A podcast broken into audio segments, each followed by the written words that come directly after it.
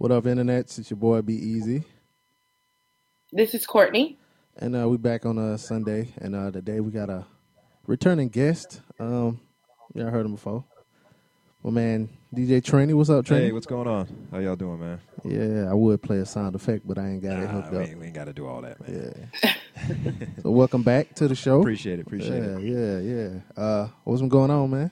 Not much. You know, obviously we're just working right now and...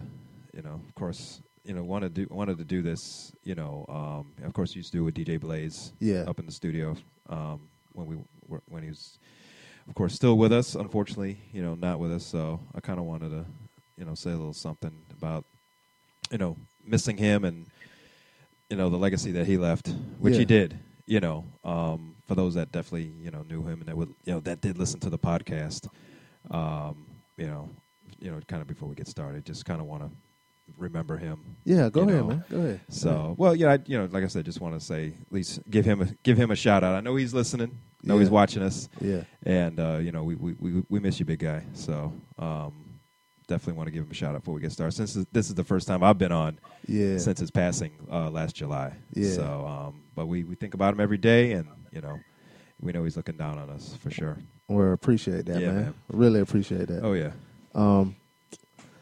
And Courtney, you sound a little different. What's been going on with you? You know, one day I just want my co-host to just be on my side and just not be trying to, you know, throw me under the bus. I'm always on your side. This is just a full disclosure podcast, and I just wanted the listeners to have full disclosure of what's going on, how you doing, and everything. And it was, you know, Cinco de Mayo. Oh well. I've never really celebrated, and honestly, last night, everybody else was celebrating it, but I was just celebrating my homegirl's birthday, and, you know, Bae's home, so needless to say, I've gotten maybe 6 hours of sleep the last 2 days, and, you know, I'm a little hungover, but we all right. I'm all right. We're going to keep this shit rolling. Whoop-de-doo. Oh, my God. Just messing with you. Cinco de Mayo. Did anybody party beside you? Brandon, did you get down last night? No, I did not. I watched LeBron make a wonderful shot. Still not better than Jordan, but another story for another day. Yeah, and I ate some Chick-fil-A. I want him to lose so bad. You want him to lose? Yeah, I'm not a LeBron fan. Well, I can't say I'm the biggest Jordan fan that y'all will probably ever meet, so I have to constantly defend Jordan, the fact that he is the greatest of all time, and it's not even close. But, you know, I will give LeBron where credit is due. I mean, he's a good player, but I just definitely still don't like him, and I want them to get beat. Okay. Even though I knew they probably weren't going to get beat last night, I just was trying to hold out a little bit of hope. Yeah, me too. Yeah, they'll probably get beat, but I don't think they'll get beat in the Eastern Conference.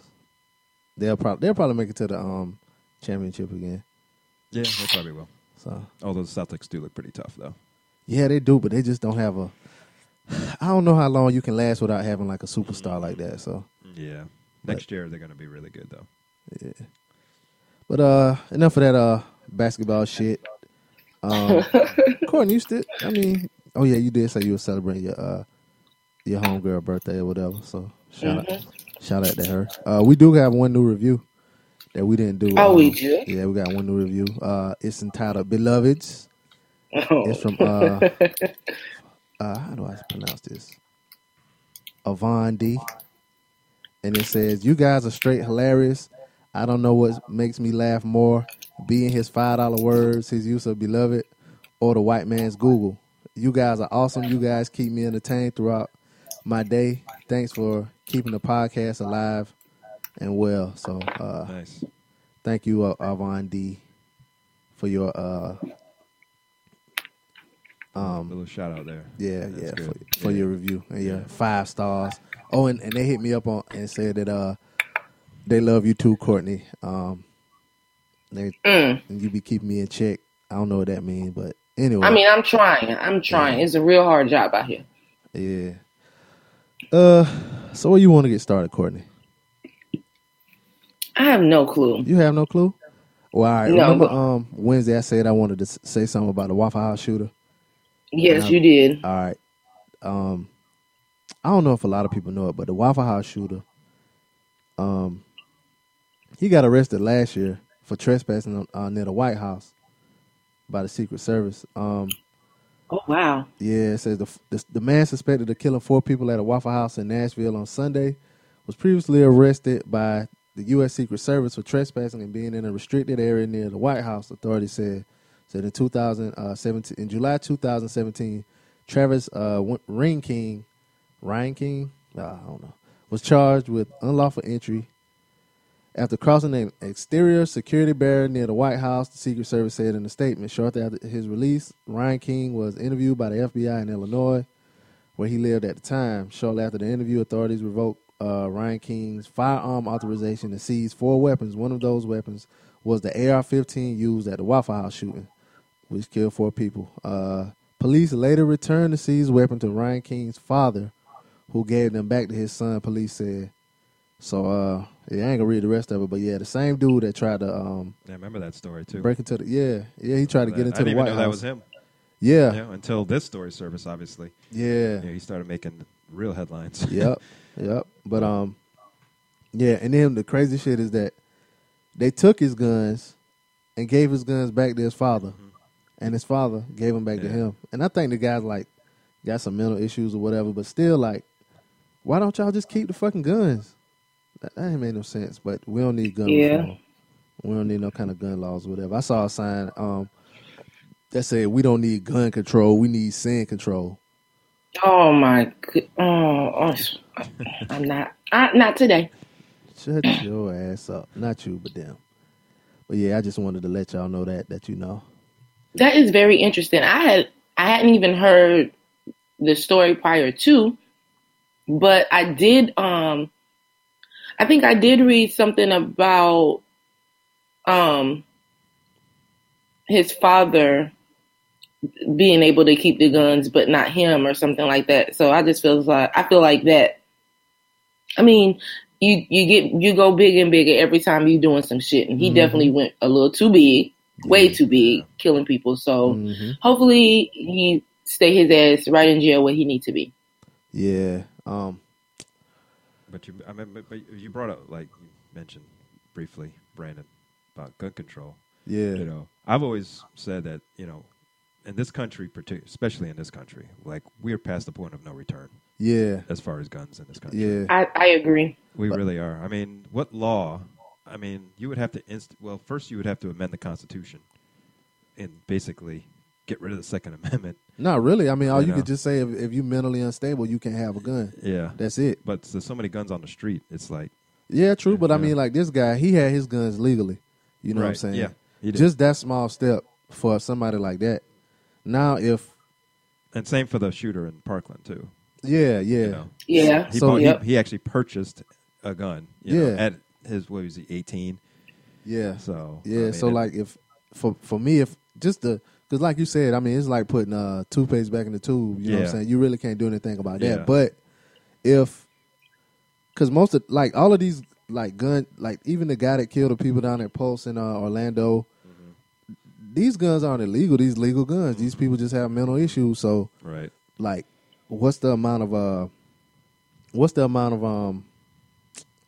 of people that will be saved just by getting the guns out of the crazy people's hands, like, and I mean, you know, you aren't supposed to say crazy nowadays, but I'm just saying, take them out of crazy people's hands. You know what I'm saying? Like, at least that's 50 down in Orlando, another 17 in Parkland. Yeah. Which if you don't, which if those listening, you know, those gonna be listening to the podcast, don't know me too well, but my cousin actually goes to school there down in Parkland. Yeah, she's a sophomore, junior. I'm sorry, junior. At the same, wow. And so obviously that one hit close to home. Yeah, that one really because you know as soon as it happened, and I was watching it on the internet at my job, and I texted her right away, and she was fine.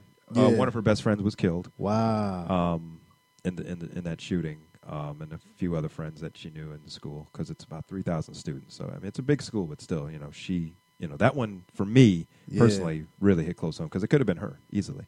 But her mother, who came and picked her up early that day, just so happened. I mean, she got picked up early that day. She got picked up at 12. The shooting happened around 1:30, 2:00, whatever. But yeah, that's crazy. Yeah, I know.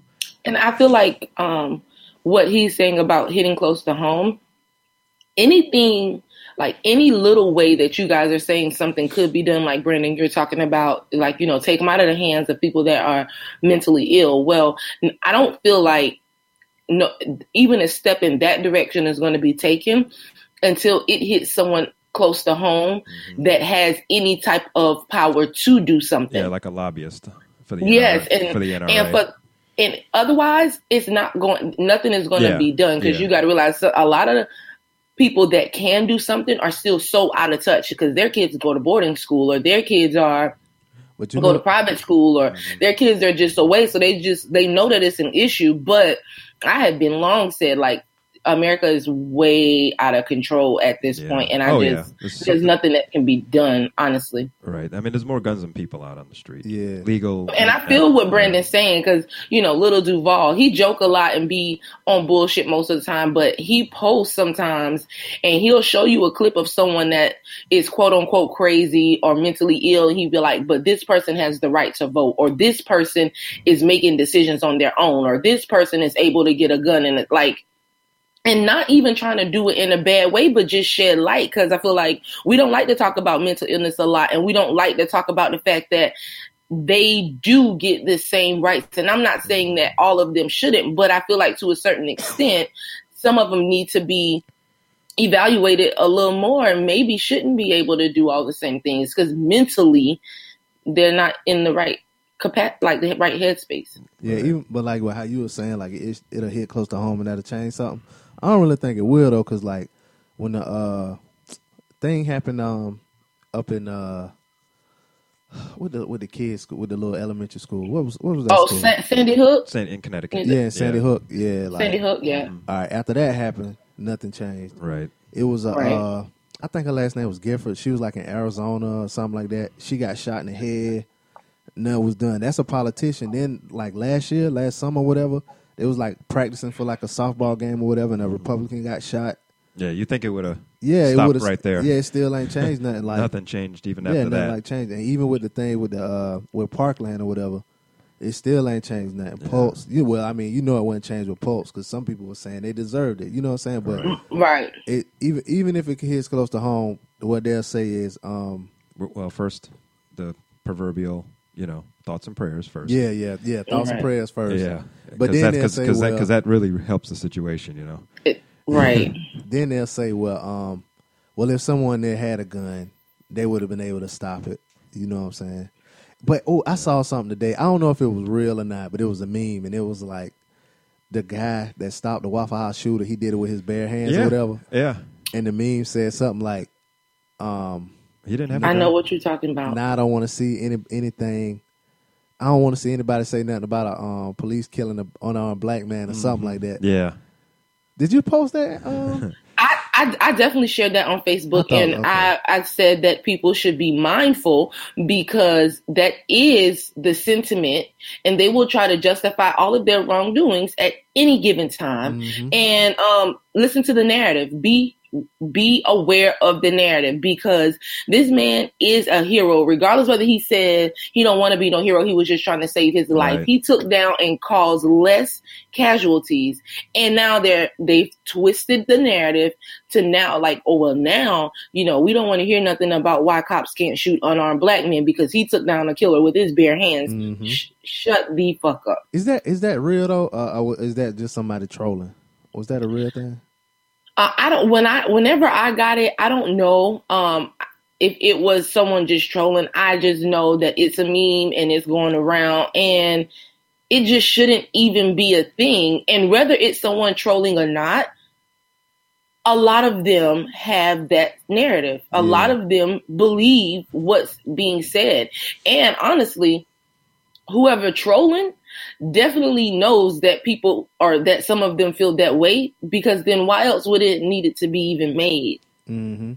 And like you said about the guy being a hero, I think last week we had said he had raised like $40,000, but then I heard on the radio like this week or whatever they said that he raised up to like 100,000 So yeah, he definitely is. Well, that's good because funerals are hell of expensive. Yeah, $100,000 though.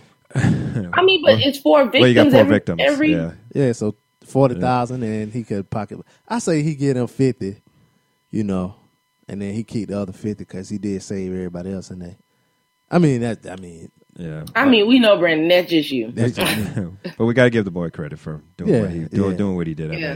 I mean, he really, to do that, what are you thinking? You know, what was going through his mind, you know? Save myself because this motherfucker going to kill everybody. Yeah. That's what I be thinking. I don't know if I would have did that. I don't know. Me either. I'm just saying, like, if something like that would have happened, the way that I would have tried to save myself would have been taking cover, getting out the way. Mm-hmm. Like, I wouldn't. He's standing in the door at Waffle House. It's only one way in and one way out. Yeah. I know. So that sucks for Waffle House. And where are the police at Waffle House at 2 a.m. like they are in Columbia? Where they actually seat you. If you go in there like 2, 3 in the morning. Not one that gets rowdy. Yeah, that's true. So they do Waffle House be getting rowdy? Well, the ones I go to. Some after the club. Some of the ones I've gone to in Columbia, like Richland County Sheriff, they're like at all of them. Yeah, they'll just be sitting in the parking lot or something. Yeah, like if it's close to like where a club is. Mm-hmm. Yeah, exactly. That's where it'll be. Yep. You know what I'm saying? They be packed. Yep, they go in there. Maybe I just didn't know because whenever I did live back home in South Carolina, I didn't club, so I wasn't ever really out that time of night. And if I was, I maybe just left a concert or something. But I don't know. Yeah, I just never knew that was a thing. Yeah, mm-hmm. Yeah, for sure. Yeah. Some other people who, I don't think they're heroes, but they're getting some money. The two guys from Starbucks. That got arrested. Oh, yes. Yeah. Well, we know they're going to close their stores or whatever, but on the 29th. But those two guys, they came to a settlement with the city Wednesday for $1 each and a promise from officials to set up a $200,000 program for young entrepreneurs. The men's lawyer and Mayor Jim Kenny outlined the agreement to the Associated Press. The arrest of Rashawn Nelson and Dante Robinson on April 12th touched off a furor around the U.S. over racial profiling. They were led up, we know what happened, blah, blah, blah. They getting $200,000. Well, they're going to get a $200,000 program for young entrepreneurs. We hope. Because remember, it's in the hands of the city to make sure that money is distributed. So let's just hope that the city holds up their end of the bargain, because a lot and these guys kind of caught flack for that because they did. I seen a lot of people like, why didn't they settle for more money? Why didn't they get the money and then they distribute it to their causes? And that's money from the city. I heard somewhere that they got money. Well, they came to agreement, undisclosed agreement with Starbucks. So, if they did that, then well, let's just hope. You know, in this case, you know, the city does do what they say they were going to do. And I have little to no faith. Well, I mean, that's why I say I hope. I don't think the guy should get any flack because I don't either. They have lawyers. I don't either. Yeah. They have lawyers, so I would think that the lawyers would put some kind of stipulation or guidelines on the city so that if they don't do it in a timely manner, then I mean these seem like really good guys. Yeah, they do. When I read that, I was like, they are genuinely really good guys. To only even take that because some would have been like, well, I'm gonna take this little settlement from Starbucks, but I'm gonna also get me a little money up off the city too, like. You know, greed is a thing. Yeah. And I'm not necessarily saying, oh, they're greedy. That would have been greedy. So they don't have the right to. But I'm just saying that most people would have definitely tried to get settlements out of both parties if they could have. But to only just be like, oh, give me $1 and then let's set up this, you know, this program for kids, you know, for children. I just felt like that's a real noble thing. But I do hope that they got a coin from Starbucks, though. Mm-hmm. I'd have took that 200 bands and then down. Bought some uniforms for the kids or something. Mm-hmm. That's about it. But for the kids. And Brandon, shut up. What?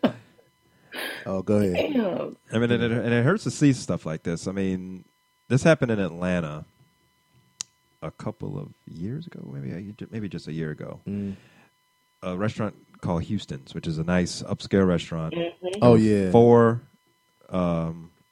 black people went to the restaurant for lunch, I believe. They asked for a table for 4, and they would not accommodate them. They said, well, we can't really put two tables together, and I mean, just the excuse. I mean, I think it was two of them, because I know one of the guys. He's like a real estate guy, whatever. Right. But he, I think two of them were there.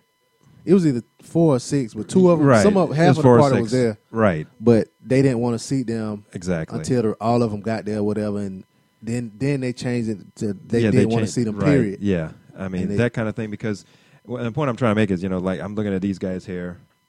We're not talking about people that coming in these restaurants, whatever it be, pants hanging below the waist, you know, loud, you know, these are like professional people, like these. You know, these are educated, professional people that are, you know, trying to, you know, just go out and get something to eat or a cup of coffee or whatever. And I was like, really? I mean, come on now. Yeah. You know, you know, if you come correct, you should be able to get service. That's why, like everybody else. When people talk about people like how you say, like pants or whatever, like it don't matter whether your pants down or up.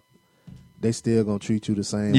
You know that's the thing. I mean, I hate that. Like it's so. I mean, like it's so bad. Yeah. Like I mean, come on. You guys know. I think it's in California. There's a coffee shop that refuses to serve police officers. Yeah, I think they just caught heat like a few weeks ago too. They did. I know. And watching it, like I was like, you know what? I think that's dope because, you know, amendment says you can refuse service to anyone. I mean, you see that in almost every business's window. They have the right to refuse service to anyone. They have the right to refuse service to anyone. So they refuse service to 12. And I don't think it's an awful thing, but they got a lot of flack, especially from people in the community that were being interviewed. Like, you know, well, the police protect this community. Why wouldn't they want to serve the police? Like, you know, what are they going to feel if they have to call the police because someone is breaking in or vandalizing their property? They're going to feel differently. And it was a lot of black folks that were pretty much saying, like, they think it's wrong. They disagree. Mm-hmm. And I just wanted to talk to the black people that felt that way, only because I feel like, I'm not saying they're doing it for us. I can't remember what nationality they were, but the business owners were, but they weren't black and they weren't Mexican. You know, regular Caucasian. So I just wanted to know or wanted to get more insight on why people felt like that was wrong. I think it's perfectly fine. I think they just feel like that because black people are. Well, the perception is that black people are against the police. So anything that black people are against, white people are for.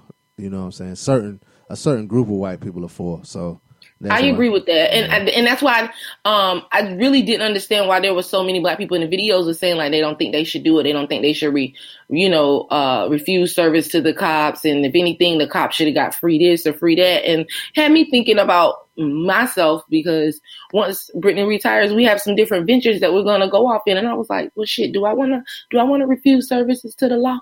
Because, you know, that could be a move. Nah, just get all their bread and then don't. I definitely am. I don't know if I would refuse service. I hate that, you know, wouldn't want to group all the cops as, paint them as bad. Oh, you know, I definitely do. Muhammad Ali said, if you got wasps coming at you and one wasp, or he might have even said bees, look like they're going to be friendly and they're not really going to sting you, but the rest of them, you don't know, like you're not going to risk yourself getting stung by all of them on account of a few good bees. So no, at this point, I definitely go ahead and put all of them over there to the side. Yeah, the only right until you see a change. Which is understandable. I mean, you know, we're seeing all this now. But think, you know, and that's a good thing about social media and all YouTube and all this. We're finally starting to see what's been going on for years. Yeah, because people think this is like something new. This ain't new. Well, I mean, a certain group of people think it's new, but like for certain parts of the country, people have been saying this for years. Oh, like, yeah, you know what I'm saying? Like with NWA, fuck the police or whatever. Like. That shit been going on. Yeah, like, it ain't like this shit changed. And I'm almost to say like it was maybe worse back. Yeah. You know, we're just seeing it now. Yeah, you know. Yeah. I mean, don't forget. You know, if it wasn't for that guy on that balcony in Los Angeles, who just happened to have a tape recorder. That was probably like $4,000 back then. Yeah. If he didn't have that, you know, we never would have known about Rodney King. Yep. Yep. Right. And don't forget about the movement that led to. Yeah. I mean, he just happened to have that camera facing the highway for whatever reason. I forget what he said. I saw an interview with him one time, and he said he was doing something with some friends or whatever, and they just happened to have a camera out, and he just turned it on. I mean, look how grainy it was. Yeah, I mean, anyway, go ahead. Yeah, but it was awful. It was, but look at what it led to. Yeah, I mean, now they can't do anything or really move at all without cameras being like still, all in their face, pretty much. But it still doesn't change the outcome in most cases. Like then the camera gets mistaken for a gun, you know. So then it's just I saw a video yesterday. It was a guy. I think he was down in Miami, and they was like had a guy down on somebody's front yard. He was on the ground, hand behind his back. One police officer was handcuffing him or whatever, and then like another one comes out of the frame, just kicks the dude in the head, and then like roughs him up and shit. And he already was on the ground, already getting handcuffed. Like, they wear cameras on their person. And they do. And most of them are required to wear cameras now. And pretty much everywhere. I mean, here in Florence, they got body cams. Yeah, like, so, they all do. Like, and they still, like, act stupid. Like, I don't get it. Like, I think they feel like they are just supposed to. I watched this cop pull over a car for speeding the other day. Uh-huh. And he got out of the car. And the way that he got out, like, he, like, threw the truck over to the side behind them. And you could, like, see, like, him. He was driving so fast. You could have seen him, like, throw the car and park because, you know, it did, like, a little jerk. Jump out. And the way how he just slammed the door to his car and, like, grabbed his pants and put his hand on his gun and was walking over to the other car. Like, he was so, like, enraged already by someone speeding. And I was just kind of like, you know, I understand, you know, the speeding. They could have been, you know, reckless endangerment. I don't know how much they were going because, as it appeared to me, like he just pulled the person out of nowhere. But he could have clocked them a while back and, you know, however that went. But he got out of the car so enraged. Like, you'd have thought this person, like, spit on him or something the way he just got out. And it just seemed so rambunctious already. Like, they just were speeding. And it wasn't even no accident caused. And I just feel like when they get out of the car with that level of aggression, I feel like they think that they have to. You know how it's kind of like people are like if a guy is brought up in the house with his dad and he see his dad does stuff that he think is macho, so then he doesn't, not realizing whether it's right or wrong because it's a kid. I feel like that's how police are. Like, they just do things because they feel like that's what they're supposed to be doing as a police officer. Right. And you wonder, you know, like, are these guys really being trained like this? Well, I just wonder about the training of these people. I don't think there is any. You know, they go to academy. I think it's 9 months. And it's like, are they really training these guys to be this aggressive? And I don't even think they do much after the academy. Yeah. No, they don't. After that. They don't do shit after the academy. Well, someone who's going to find out what police do is Joel Santana. You ain't lying about that. Just looking at that. And I didn't hear anything about this story. What's going on here? You never heard about this story? I have not. Well, I'm reading it now. So he's been indicted on federal weapons charges after he was found with a loaded firearm at a Newark Liberty International Airport earlier this year. It says in March, the rapper attempted to board a flight to San Francisco with a pistol and live rounds in his carry-on luggage. Once he realized authorities were about to discover the gun, he took off running and hopped in a taxi to get away from the scene. A boarding pass inside the bag identified him, and he would eventually turn himself in a few days later. To make matters worse, 8 oxycodone pills were also found in his luggage. Come on, man. And he was officially charged with both weapon and drug possessions. Santana was held in custody until the beginning of April when he posted $500,000 bond, but was ordered to wear an ankle monitor and remain under house arrest at his mother's residence. He may have pleaded not guilty, but a grand jury returned a verdict on Monday, alleging he was likely trying to smuggle a handgun onto the flight. His previous felony charges will bar him from possessing one at all. The rapper's indictment carries with it 2 felony convictions, carrying a firearm on an aircraft and possession of a firearm by a convicted felon. He faces up to 20 years in prison with a decade for each charge. I mean, how dumb can you be? Not really dumb. Because the last time I took a flight, I almost took my gun inside the airport. Really? It's that easy. Like, it's crazy. Yeah. Like, if you have a gun. Oh, it is easy, yeah. Like, for somebody like him, because it was a while ago, I think, I want to say it was Coolio or MC Hammer or somebody like that. They had got arrested for the same thing. And so Blaze was like, man, when you travel all the time, like you taking flights all the time and you just have like your bag already packed, he was like, it's easy like that. So I didn't, you know what I'm saying? I was like, yeah, well, I couldn't understand it or whatever. So when I was about to go to Houston or whatever, like I have a bag where I have all my electronics in or whatever. But in that same bag, I would keep my gun in it. So when I grabbed my bag, made sure all my electronics was in there, whatever. But I forgot at the bottom of the bag. Yeah. Well, let's just hope he forgot. Yeah, I'm sure he forgot. Yeah, that's what, and I think when he. I mean, he's not known for doing. Yeah. Doing bad stuff. But see, so. when he got, because in the, like early previously, there was like he was in line getting checked, like he was in the check line, and they said like when he realized that he had the gun, because like he didn't grab the bag and leave. Right. He already had put his bag on the shit, and then he like turned around and ran out of the airport once he realized, you know what I'm saying? So I know he forgot, but I don't think he was trying to smuggle it. Because if he was trying to smuggle it, he would have just flew private. I mean, shit, I know they got some. Yeah, I don't think he. I'm glad he had the 500. He's still making money. He's got the 500 grand to post bonds, though.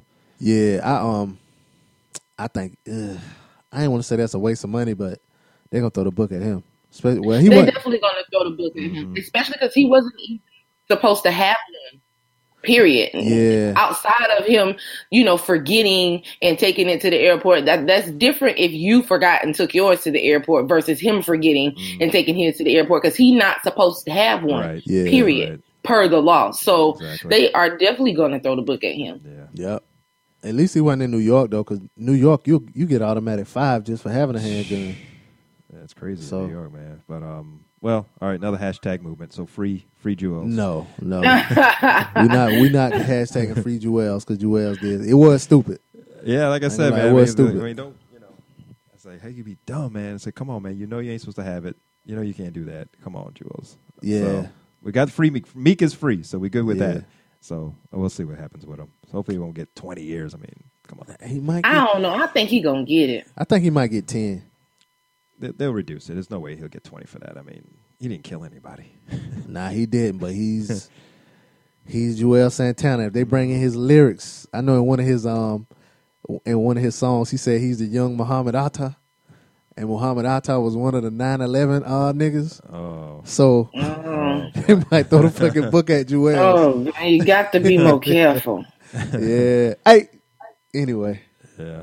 Got to be more careful. What else happened? We want to talk about some more criminal activity. We can discuss the woman that stole an unconscious patient's credit card and made $4,000 in purchases. Oh, yeah. Let's talk about that. In Greensburg, a woman is facing charges for allegedly stealing a hospital patient's credit card and racking up $4,000 in purchases.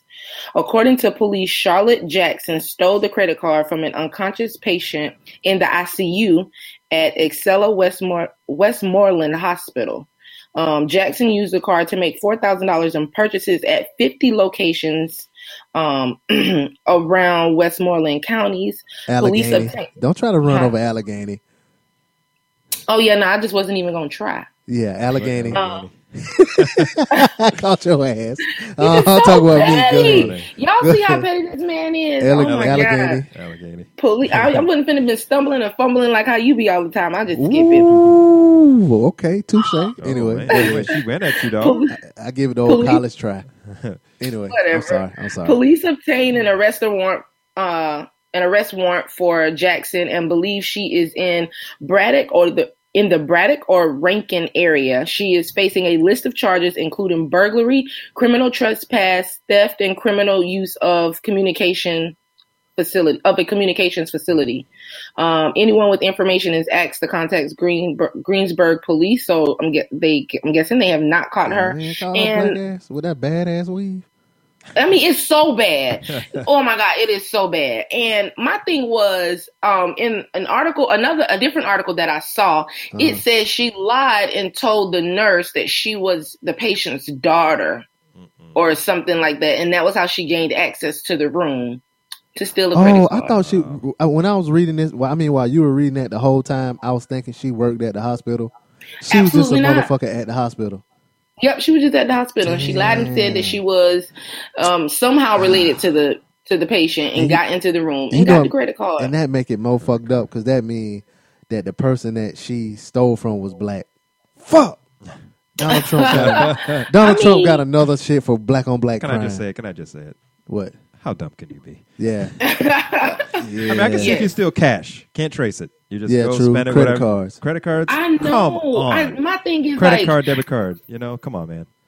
If you can track anything at this point by now, like all you and $4,000 in 50 locations. She was ready. That money was burning a hole in her pocket. The thing is, cameras are everywhere. Yeah, so it's like, I didn't have that purchase at Walmart. Let's go to the videotape. Oh, yeah, that's who stole my credit card. And the receipt stamps everything. Allegheny and Westmoreland counties. That's in the country too. That's kind of out there.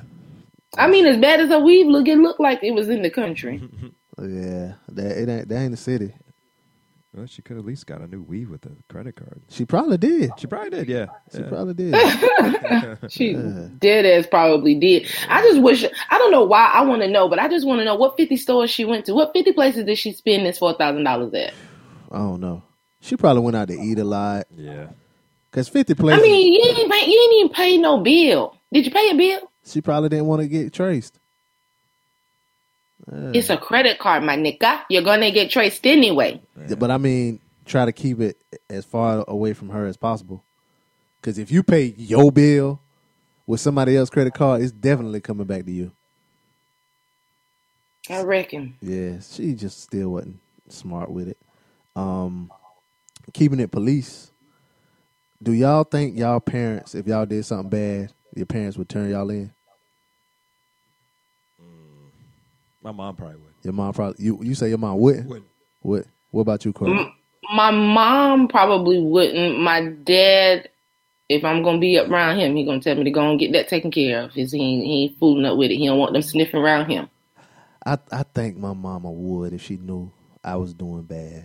Like, I think she probably would, you know, just in case to keep me from getting killed. But that's what happened to this kid in Houston. A Houston man turned his own son into police after he found out he was behind hundreds of car burglaries. Hundreds. Hundreds. T. Daniel told KTRK he was on a FaceTime call with his 18-year-old son, Christian Daniel, when he showed off a firearm, which court documents say he stole from a police cruiser. Daniel also said his son bragged about burglarizing over 250 cars. Upon hearing this, Daniel felt that it was his duty to turn his son in to police and that it would be better for him in the long run. He said, "Dad, I got something to show you." He pulled out the bag and showed me, and it was a Glock. I said, "What are you doing with it? You're not supposed to have no gun." Dan said it appeared that the bag had a police badge on the side of it, and that's when he said he knew. I was like, "Wait a minute. Is that a badge on the side of it?" Daniel said. "It looked like a badge to me on the side of the bag." The other thing, then, he was bragging, boastful, about saying he broke into 250 cars this week. I came up, and that's when I just said it was enough. Enough is enough. I'm sorry. I just had to stop him. I had to stop my own son, but it was for his own safety. I love him, but he's not what I raised. I don't know what he's doing. Y'all like my acting. I know. You just real, you know, on your way to getting an Oscar. Yeah, or Emmy. And the dad probably didn't want to. I'm sure he's still living with his dad, so yeah, I'm sure he didn't want to be like, well, I don't want to harbor a criminal. Yep. And then, I go to jail. Yeah.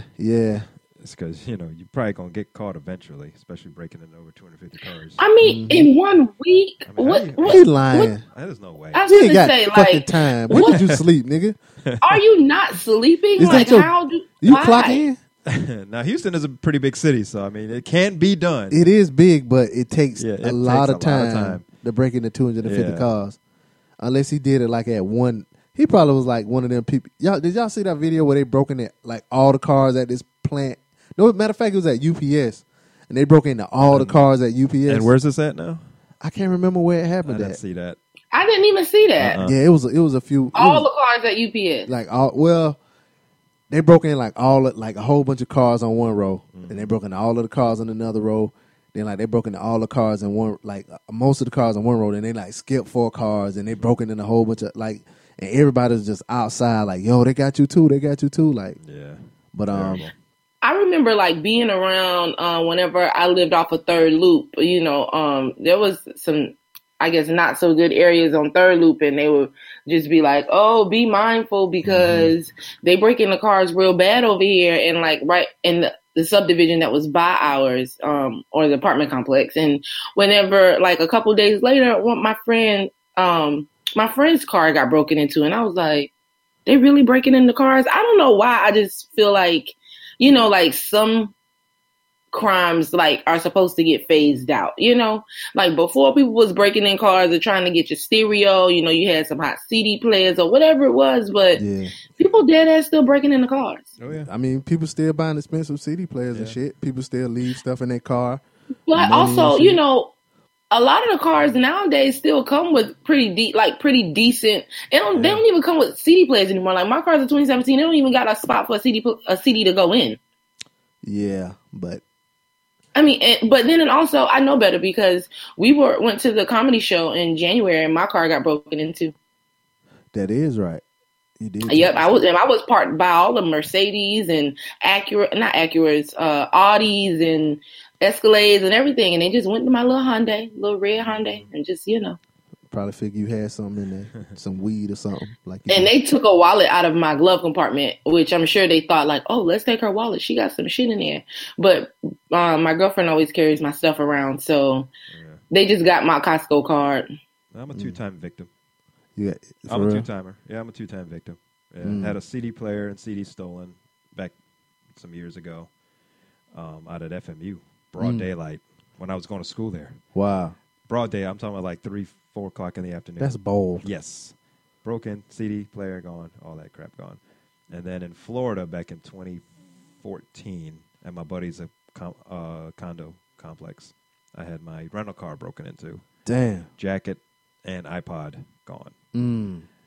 They just be wanting anything. And it takes like 30 seconds. I was like, those guys, because me and my buddy came home late that morning. Got up, saw the police. I was like, what the hell's going on here? So, and it's like, oh, your car got broken into. And they tried to break into the one in front, but they couldn't, you know, they couldn't get it enough. Oh, yeah. You got to do it in 30 seconds. You know, 30, 45 seconds is like tops to get what you need and get the hell out. Yeah. Well, at least you were in a time where they still came for stuff like that. When my car got broken into, police said that they don't come for break-ins anymore. If it wasn't an emergency, they didn't come. Oh, right. And they told me to go file my report online. At the police department. Yeah, that is true. It took the guy like an hour to get there. And then I was like, no, because I thought the insurance company was going to want some type of paperwork. Mm-hmm. I never experienced a break-in before, so I just wanted them to come. Mm-hmm. Do you know, they were like, okay, we're going to send somebody. 2 hours later, I was home high and sleep. And they called like, yes, do you still want us to send someone? Because we can have them sent over now. And I'm like, fuck you. Don't worry about it. I'll just take pictures, send it to my insurance company. They'll take care of it. And my insurance company actually didn't require anything. And I got the window fixed in like 2 days. I still have yet to got my window retinted, though. I'm so slack. Like, I'm driving around with one window not tinted, and it just my car just looks stupid. I'm just glad mine was a rental. I just turned it back in, and that was the end of that. Well, speaking of the end of that, the end of this lady's freedom. It was, I think, was it last year? Year before last, it was a big story about a girl that got kidnapped while she was an infant. Oh yes. Well, the woman who played it guilty to kidnapping the baby hours after birth apologized to the child's biological family for the first time at a sentencing hearing on Friday. Gloria Williams, who faces up to 22 years in prison on charges of first-degree kidnapping and third-degree interference of child custody, says she was unable to explain why she stole Kamiya Mobley from a Jacksonville hospital in July 1988. I prayed every day for the good Lord to renew your hearts, renew your minds, and to heal your hearts, and to give you the peace and joy that comes from knowing his word. Bitch. I can't explain where I was back then 20 years ago. I know I wronged you, and I'm so sorry. But, I mean, you supposedly found Jesus, and Jesus still didn't all of a sudden make you want to do the right thing. Somebody had to find out. Anyway. Williams said that in the time leading up to the kidnapping of Kamiya, she was in an abusive relationship and became pregnant. Williams said she thought a child would improve the relationship, but miscarried a month before the kidnapping. I thought it would bring peace to us. I wanted to believe that. I thought it would help. Williams also said that the day she kidnapped Kamiya, her intention was not to take a baby, that's for sure. During Thursday's testimony, Kamiya's mother, Shanara Mobley, said Williams came into the room dressed like a nurse and told her the baby needed to get her temperature taken. Shanara Mobley said Williams then picked up the child and left. Kamiya's attorney, Justin Bamberg, spoke to reporters after Friday's hearing, saying, with regards to Williams' sentence, we have to look at what's best for Kamiya. Oh, God. Bamberg also said Kamiya wants to continue to have a relationship with Williams as well as grow the relationship with her biological parents. And she's scheduled to be sentenced on June 8th. Cause this is the same girl that was on Iyanla. What? Like there was recently clips. Some of the girl that was doing all the cussing and shit? Yes, that wanted to fight. This is that story. What? Yes. Well, hold on. So, but is this the same one? Because weren't they living in like South Carolina or some shit? No. Oh, okay. I don't ever recall them living in South Carolina. I remember because I looked at pictures of the lady that stole Kamiya, and then I was remembering from the show her name because she has two different names, and you know Iyanla was kind of like pressuring her like what name do you want to go by, like what do you want to be called, and you know she was really disrespectful, and then even as the show went on, her and the mother. Her biological mother didn't have a relationship at all, and it was because Kamiya wants to continue the relationship with who she says is her mom. Like, she understands what other people are saying, but that's her mom. So, she loves this woman, and that's her mom. So the dude that was at the... remember, it was a dude there. I think he was supposed to be her father, like the bald-headed dude. Yeah, that was her father. Her biological father or her father that raised her? No, that was the biological father. Oh, they never discussed on Iyanla a father that was with the woman that stole her, that raised Kamiya with the woman. I know the woman is now speaking of a relationship that she was in. She wanted to make it better, but anything that they did discuss on there, it was just basically like it was Kamiya and the mom the whole time. Not like it was Kamiya and a mom and another man. So that guy on the show was her biological father. Do you remember how they figured out she was kidnapped? Like how did it come out? So because she wanted to get a job. She was wanting to get a job, and she was needing birth certificate and social, you know, regular shit that you need when you go get a job. And her mom didn't want to give it to her. Or was like she didn't have it, and that's where it gets. I remember on the show she was telling Iyanla that part, and then she just kind of like blacked out. Like, now I don't want to talk about it no more. I don't want to talk about it no more, because she won't even address the lady as the woman that stole her. And you know, Iyanla kept saying that because you know you gotta speak the truth. And she was like, no, she's my mom. She's my mom. So after a while, she didn't divulge any more of the story outside of it was time for her to get a job. She needed a birth certificate, social, and all that stuff. And it couldn't be produced. Okay. And she couldn't go whenever it was just her. Like when the story first came out before it was on Iyanla, that was, that's what I was thinking about. Cause she basically went and figured it out herself. Because the mother wasn't telling her like her birth certificate, like where her birth certificate was or whatever, and so she got kind of suspicious, and she went on a search herself, and then she figured it out herself. Yeah, that's I think we did that story. I can't believe it took 20 years though, man, to finally get to the bottom of this. Yeah, that's what kills me. It's like, you know, I think Yeah. And even when I watched the show, she was so temperamental.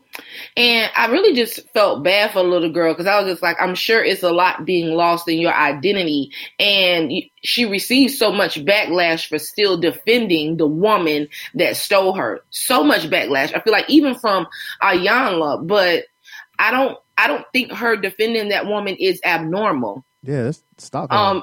No, I mean, yeah, but Stockholm. But then also one thing we have to realize, like, she wasn't even abused at all or beaten or anything like that. She had what she said a regular teenage life, yeah, but true. The love between a mother and a child, you know, all her life she built that bond with this lady. She doesn't know that that's not her mom until she knows, you know. Yeah. So it's not like, you know, she can look at him and be like, "I hate you." Granted, some people probably would like, "I hate you, you stole me," but that's the same, you know, because this girl will be 30. Nuh-uh. Yeah, because it said July 1988. 88. Yeah. Oh, right. And yeah. I'm about to be 30. Yeah. This lady looks exactly like the lady. Right here. Go. We got to see. Kamiya Mobley. Wow. Is this the... Yeah, no. When you Google it, if you put it in Google, you see Kamiya, the same girl that was on, what's it called? But how? Because that girl was like 19, and it's an 18-year-old Kamiya Mobley, whatever her name is. Let me see. We're doing a little. Yeah, we're doing investigation. Type her name in. You see the daddy. You see her with the mom. You see the her biological mom at a young age. You see her baby picture. Maybe they got the wrong. Date. Oh yeah, see they got the wrong date on that story. Yeah, because it says she was found alive in Walterboro, South Carolina. Yeah. Oh, I didn't know it was South Carolina. I had no clue it was South Carolina. Yeah. This the same one. Yeah, they were living in South Carolina. Yeah, but no, that little baby 18. She definitely ain't my age. She ain't 30. Yeah, she was born in 98. This happened July 98, not 88. Right. Must have been a typo. Yeah. Yeah, so I was like, hold up. Yeah, they put July 98. That's when she got taken from Jacksonville. But I thought they was living in Georgia though. That's what I thought. It was in Georgia. So that's why when you said South Carolina, it did not ring a bell. I thought it was Georgia or Florida. You know what? She was found. I think her and her mama was living in South Carolina. The lady that took her was living in South Carolina, but her real family had moved to Georgia. But she got taken from a hospital in Jacksonville. Oh, okay. Yeah. But she don't have a relationship with the biological mom, at least not when it was on Iyanla, because the biological mom didn't want her to have a relationship with the lady that abducted her, and she was just like, but that's my mom. Yeah, she raised her. But I mean, I don't know what kind of a job she did, because she cussed Iyanla out, talking about she'll stab her and whoop her ass. I know, she was like, I beat bigger bitches for less. I was like, okay, little baby. She was talking that fly shit. She was, and the daddy and her little ugly ass boyfriend. Ooh, goodness! They act like they just so scared of her. Like everybody was walking around on eggshells, and I was just kind of like, "Well, okay." But she was, when the daddy finally came, she mushed the hell out of her daddy. I was like, "All right, yeah," you know. That's what people be doing to their parents and stuff and carrying them. Speaking of getting mushed, I don't know, y'all. I'm trying to do segues. We all over the place. I know, but if you going where I think you going, that's just real bad.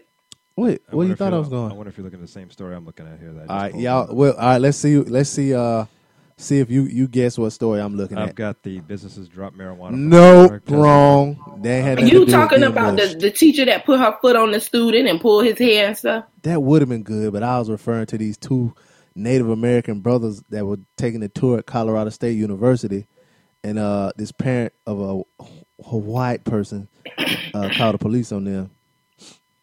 But, I know you fucking lying. Made her nervous. Yeah, you didn't hear about that? Can I just say something? What? Colonizers are some of the most nervous and scared people on this earth. They always nervous and they always scared. Why they? Maybe they're nervous. Nothing, they didn't want to. Nothing is. Everything is suspicious to them. Yeah, like the black police officer that got the cops call on him. because because he was looking around because he heard about something. He was at at work. He had his working. No, he's working, and some white people call the cops on him saying that he's dressed like a police officer about to break into a house. That's the craziest shit ever. That was so crazy that I can't believe that. Yeah, me neither. I can't believe that. But and he was like, he was searching for the crime, and he hear it on his walkie talkie. Yeah, well, I don't even know if they call them walkie talkies anymore, but y'all know what I'm talking about, right? But yeah, it was these two students. They were from New Mexico, and they were on a college tour of Colorado State University, which was their dream school. They were from 7 hours away. And so they were on the tour, and a parent participating in the tour called campus police because she was nervous about the presence of two young men who joined the tour while it was in progress. So the officers responded and pulled the young men aside while the tour continued on ahead without them. When the police confirmed that the brothers were a part of the tour, they let them rejoin the group. But by that time, the tour had moved on. So the mother was, everybody was sad and everything. But these are Native Americans. Yeah, this is their fucking land. You know what I'm saying? Their fucking land that these nervous ass colonizers done came and was complete savages and stole. Yeah. And you want to call the damn police on somebody? And I got the call too. Y'all want to hear it? Yes. Okay. All right. Here we go. Hold on. Police, this is Ginger. Hi. I am with my son doing a campus tour, okay. And I'm actually with my kids. And I was transferred over. I talked to dispatch on something else. There are two young men that joined our tour that weren't a part of our tour. They are definitely not a part of the tour, and their behavior is just really odd. And I've never called ever about anybody, but. They joined our tour. They won't give their names, and when I asked them what they were wanting to study, everything they're saying isn't. They were lying the whole time, and they're just wearing very. They just really stand out. They stand out. Their their clothing has dark stuff on it, dark stains. Their clothing what? Just kind of. Just weird symbolism or wording on it, and one of them has their left hand in his oversized sweatshirt the whole time. And so are you guys still out with them now? Well, I'm not. I stepped out. They're in the Lori Student Center. Okay, what part of the Student Center? I'm outside the building. I have two of my children. My husband stayed in with Okay, so where are they inside the Student Center? I don't know. I'm not in it right now. Yeah, that's enough. I can't take it. I've never called on anyone before, but they just they're lying and bitch, don't nobody gotta give you their motherfucking name or tell you what the fuck they studying in school. Then she said something like, their shirt has dark stuff on it. Yeah, yes. Great description there, lady. Like writing. Shut the fuck up. Ooh, yeah. She sounds like somebody you'd want to slap anyway. Yeah, she does. Her voice and bitch, shut the fuck up. Yeah, ooh. And maybe I don't have to read this story. She done got on my damn nerves. It's another story that you were referring to about the guy in the dreadlocks. Let's see if I can play this. Houston County community is rallying behind a 27-year veteran teacher who. Oh shit! Come on, internet. Let's try this again. Houston County community is rallying behind a 27-year veteran teacher who recently resigned from a position at Palmetto High School. This video was taken of Lisa Houston attempting to wake up a student during a math class last week. Both past and current students tell 7 News Houston did this often as a game and to laugh with her classes. Some say they're shocked to hear this video led to her resignation and are rallying to support her. We've been told one school board member resigned, and we got a statement from the Anderson District 1 Superintendent's Office. And although the district... Yeah, I ain't going to listen to that shit. But anyway, it was a video. I don't know if y'all saw it yet.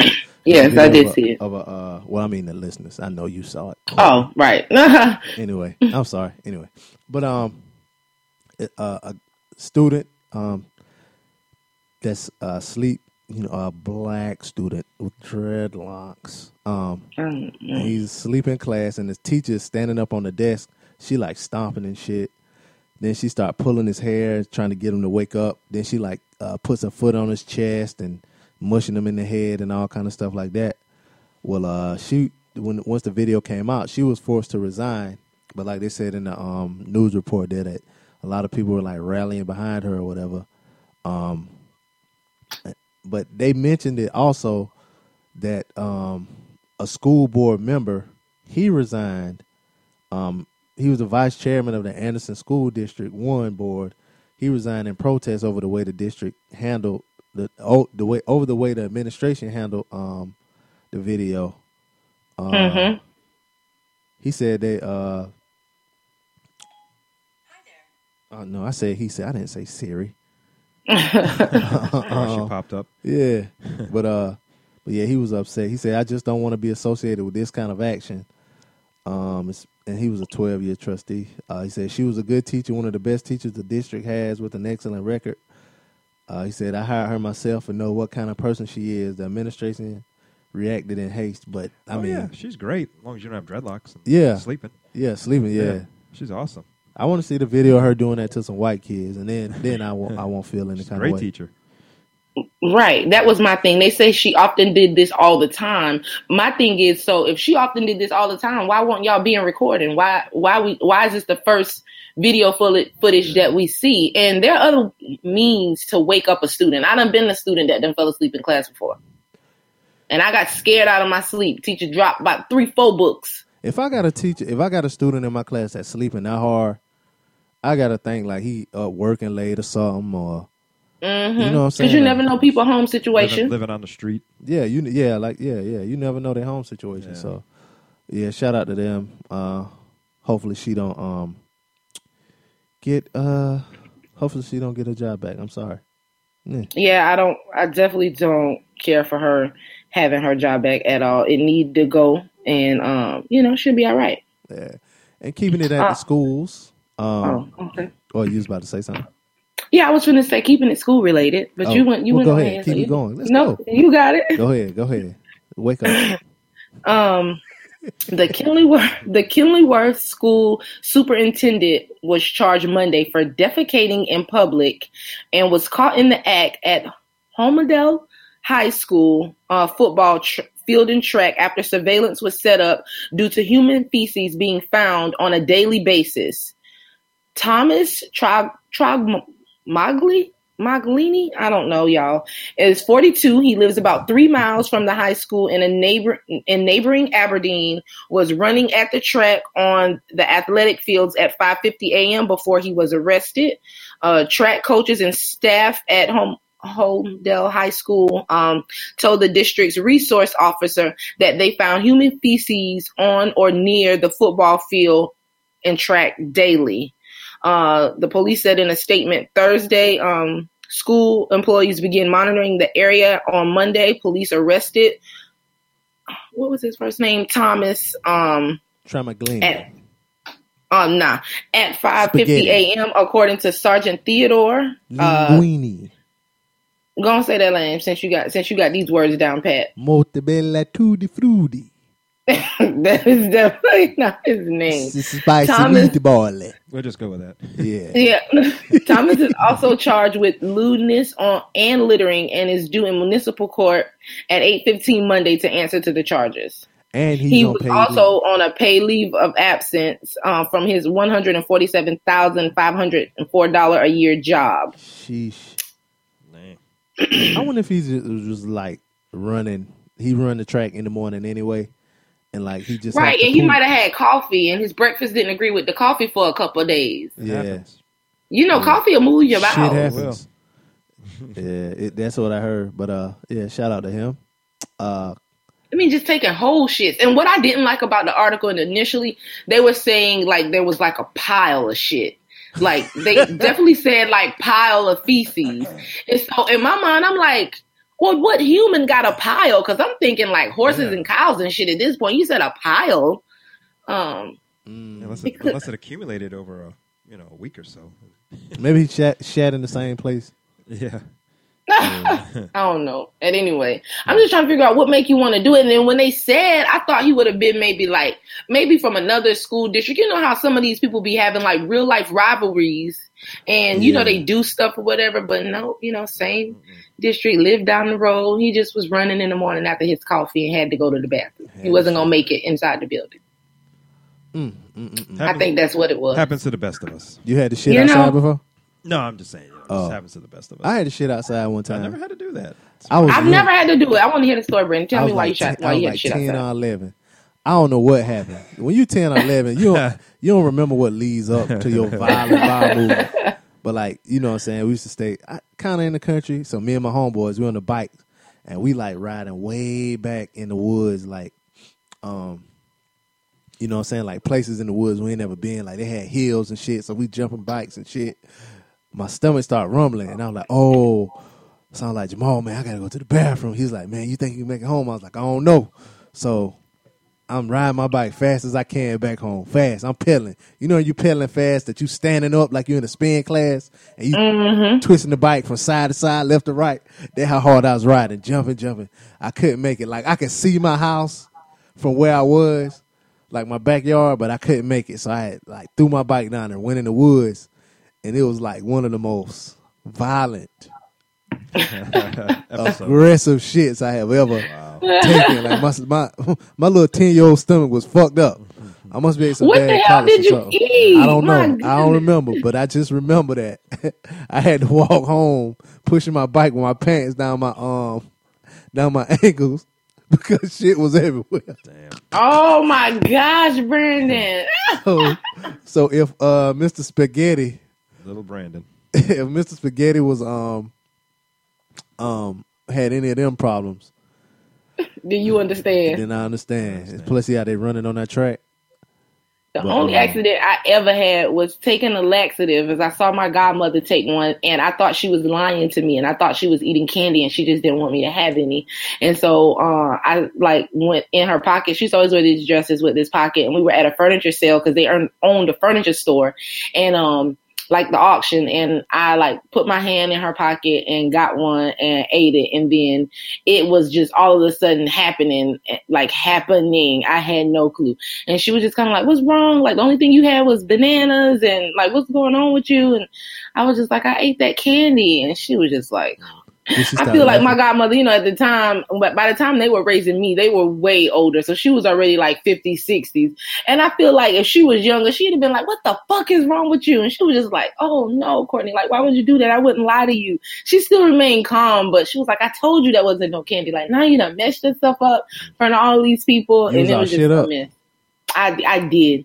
You can't make it to the bathroom? How old were you? But as soon as I got in the bathroom, it was just happening. I know I wasn't older than like 7 or 6. You can excuse it. The past 10 years. Yeah. I just remember that. And I just remember the rest of the night, like she had my coat. Like I had this real huge coat because it was so cold. And she just went to the truck and like found a sweater. It wasn't much room in the truck because we was driving like essentially like a U-Haul truck that we owned because we were hauling furniture. And she found one of her huge sweaters and like wrapped me up around my arms in it and then tied my coat around my waist. And I just remember feeling a breeze all night because, honey, it wasn't no underwear no more at this point. And I had stain in the back of my clothes and it was just a mess. And my dad after the auction is like, Courtney, what's wrong with Courtney? And Mom was like, she ate a laxative. And he was like, oh my gosh, like, see, me as a parent, I would have been laughing pointing. Told you not to eat that candy.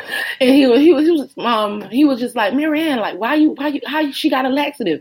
And he was just like, she was like, hey, Ram, I told her it wasn't no candy. She thought it was candy. She went and then got it anyway. But the thing was, I was really addicted to candy. And they used to like be on me real hard. Like, don't eat candy, eat your vegetables. But they owned a furniture store and we had like candy and sodas and snacks and stuff in there. And I had this little bicycle that had the little seat part came up and I was stuffed candy in there and just pretend to be riding my bicycle all around the store. The store was huge as hell and I would just be eating candy all day long.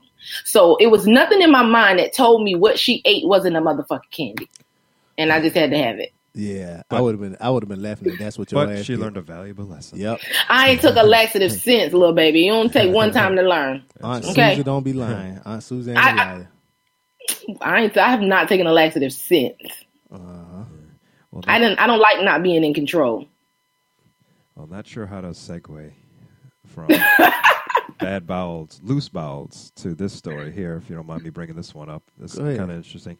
And I kind of agree with it, especially in this day and age. Businesses drop marijuana from drug test requirements. I'm here for that. Yeah, me too. I bet you are. And I'm not, and by no means am I a weed smoker or anything like that, but I'm not against it. You know, it's just not my thing, but I'm not against it at all. I mean, you know, it's people do it. I ain't never smoked before because I want to have a job, but if marijuana smoking wasn't on the test, I probably would smoke or eat an edible or something. So I wasn't. I've never been a smoker, but living here in Washington is legal, and so you know I definitely done been tried edibles, and I have the cannabis oil, and you know. Right. I don't even do it often, even though it's at my disposal, but I do got a hair follicle test coming up. And if this job, if they want to switch it right quick before I take it, you know, I ain't smoked since February, but you know, they can change it up right quick. Cause I don't mind. But the story says, you know, FPI Management, now this is a property company out of California where weed is legal, obviously. Mm-hmm. They want to hire dozens of people. Factories from New Hampshire to Michigan need workers, and hotels in Vegas are desperate to fill jobs, believe it or not. But those employers and many others quickly taking what once would have been a radical step, which it would have been. They're dropping the marijuana from the drug tests that they used to require of prospective employees. So marijuana testing, a fixture at large American employers for at least, God knows, going way more than 30 years, excludes too many potential workers, which it does. And experts say that at a time when filling jobs is really challenging because a lot of people smoke weed now. Mm-hmm. And it could be for medical purposes, not just to get high. So I'm kind of on board with this.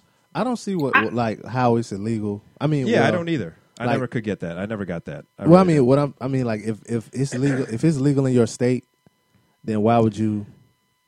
That was my issue. That took me off guard whenever I got here, knowing that it was legal here, and it's not even medicinal, it's recreation. There's literally a store on every corner, but they still have it on the drug test, and you could not get a job, and because of it, so it's so confusing to me. Also, just because even before I started dibbling in the edibles and shit, I just never felt like weed was a drug. It's an herb, it's of the earth. I just never felt like it has the effects that regular drugs have. I felt like there was just too much hype around it. But also being here, there are so many people, I'm talking about executives, you never think your boss's be getting high as hell. Mm-hmm. Let it go. Sure. People be getting drunk as hell. You're right about that. Yeah. That's worse. Way worse. It's way worse. But it really is. Even the NFL, they were trying to see, trying to think of what they were. Well, maybe it was the NBA, because the NBA is a little bit more lax. But because places like Colorado, they have a team in Colorado, teams in California, teams in Oregon. I don't think that, the issue is really complex because, like I said, it's legal in some states, certain states, and it's not legal in other, which I don't get. So how could you? You know what I'm saying? Yeah. How do you? You know, but and make it fair. Yeah. Because you can't. Let's say the sports. You're talking about the NBA. Let's say they tested you and you play for the Denver Nuggets. They tested you and you got marijuana, but it's legal. You smoke it. Mm-hmm. They don't do anything to you, but you play. And for the Bobcat, the Charlotte Hornets, North Carolina, where it's not. And you get tested and they suspend you, but they didn't suspend the other guys because of the state laws are different. Right, so it's not really fair at all for the players. Yeah, and they trust me, they do it. Yeah, a lot of NFL guys they have to because it just takes the pain is so great. And then not only that, another thing that sucks too is just because you play for a certain state, a lot of people don't have resident in that state, even if they have, they may rent a house or something there, or an apartment for the season, but that's not where they live. A lot of them may live in a state where it is, California, Colorado. They live somewhere where it really is. So then, how does that even work? True, because you're just getting in a very sticky situation. Yeah, I know some years ago, I had a family member, he played in the NBA. And he was like on a radio show, and he was like, "Man, everybody smoke or whatever." Like he caught backlash for it, but he was like, "Hell yeah, I smoke in the off season." Like what? They do. I ain't never flunked the test, but especially NFL guys. Yeah, so they do. I definitely don't think anything is that wrong with it. But I remember whenever we was first becoming legal, and you would see like Rihanna or different people like in videos or whatever, and they would have weed like smoking a blunt openly in their videos, and everyone's looking around like crazy, like oh my gosh, like you know something should happen, and it's just kind of like, well, you know, you watching the video in a state where it's illegal, but she is in a state where it is illegal or, well, is legal or in a country where it is okay. And so nothing, no harm, no foul, like nothing can be done. I just feel like they just need at this point to put something clear across the board, like just take, like just lift it. It makes zero sense at this point. Mm-hmm. Yeah. I don't know. It's these lawmakers, man. I don't know. They have their issues or whatever. Probably like they smoking too. Yeah, yeah. They're getting high, tooting pot and all kind of shit. Hell yeah, they getting high. They smoking too. You know. But one thing they have put down in an hour, Republican legislators, they sent Iowa's governor a bill on early Wednesday that would ban most abortions once a fetal heartbeat is detected, usually around 6 weeks of pregnancy. Propelling the state overnight to the front of a push among conservative state houses, jockeying to enact the nation's most restrictive regulations on the procedure. Critics say the so-called heartbeat bill, which now awaits the signature of anti-abortion GOP Governor Kim Reynolds, will ban abortions before some women would even know they're pregnant. That could set up the state for a legal challenge over its constitutionality. From the same federal appeals court that 3 years ago struck down similar legislation approved in Arkansas and North Dakota.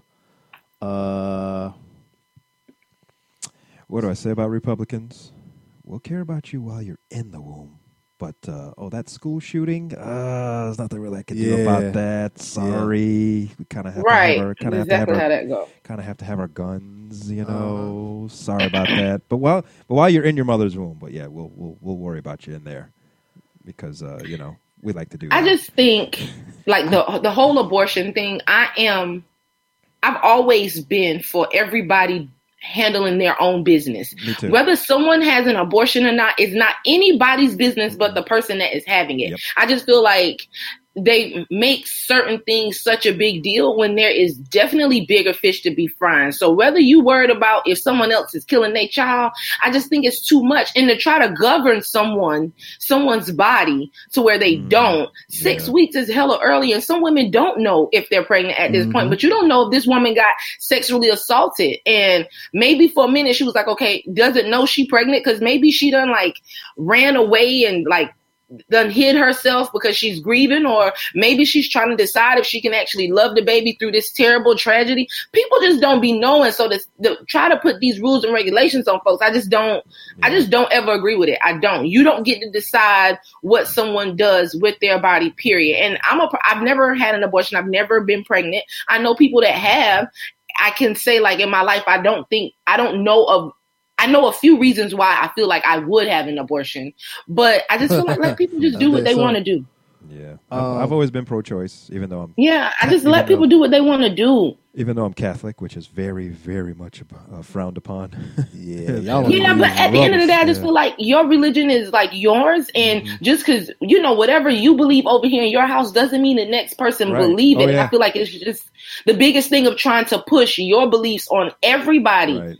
Mm-hmm. Chill, take it easy. Let people do what they want to do. I wonder, is this their way of saying, well, you ain't gonna take away all of the abortions, but y'all can have your abortions. You just got to catch it, because they really don't want no abortions. Like, no, they want it to be illegal. Period. Yep. But this is my thing. You want abortions to be illegal, but then also we are talking about being overpopulated right now. You're talking about parents that have all these kids. You know, people will be married.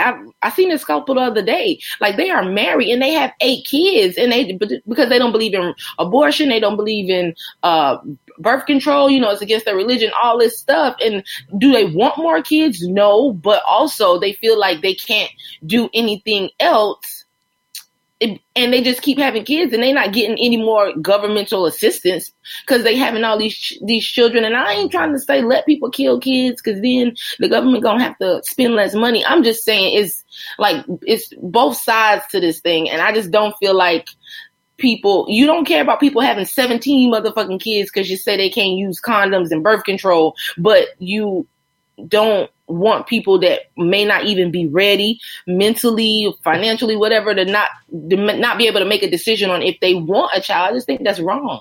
Everybody ain't meant to be parents. It don't matter that the woman body can have a kid. Everybody just ain't cut out for it. So let them kill their babies. The end. What? I mean, okay, all right, because that didn't sound. Let them kill the unborn babies. Like, let them go get. Let me just say, let me go get the abortion. Somebody might read this and it might not be in the right state of mind to think it's okay to go kill their kids. I ain't saying. I'm just talking about if you want to have the abortion, have the abortion. Period. Yeah, I'm all for that. And you mentioned overpopulation, which is a problem. You think? Yes. So? Oh yeah. I don't think so. I do. I don't, because resources, I'm telling you, water, food. I mean, I know it seems like it. We live here in America, we see a whole lot, but I'm telling you, there's a lot of countries in this world that are really bad off, and it's because of overpopulation. We just don't have enough resources. I don't think strained resources. I don't think it's a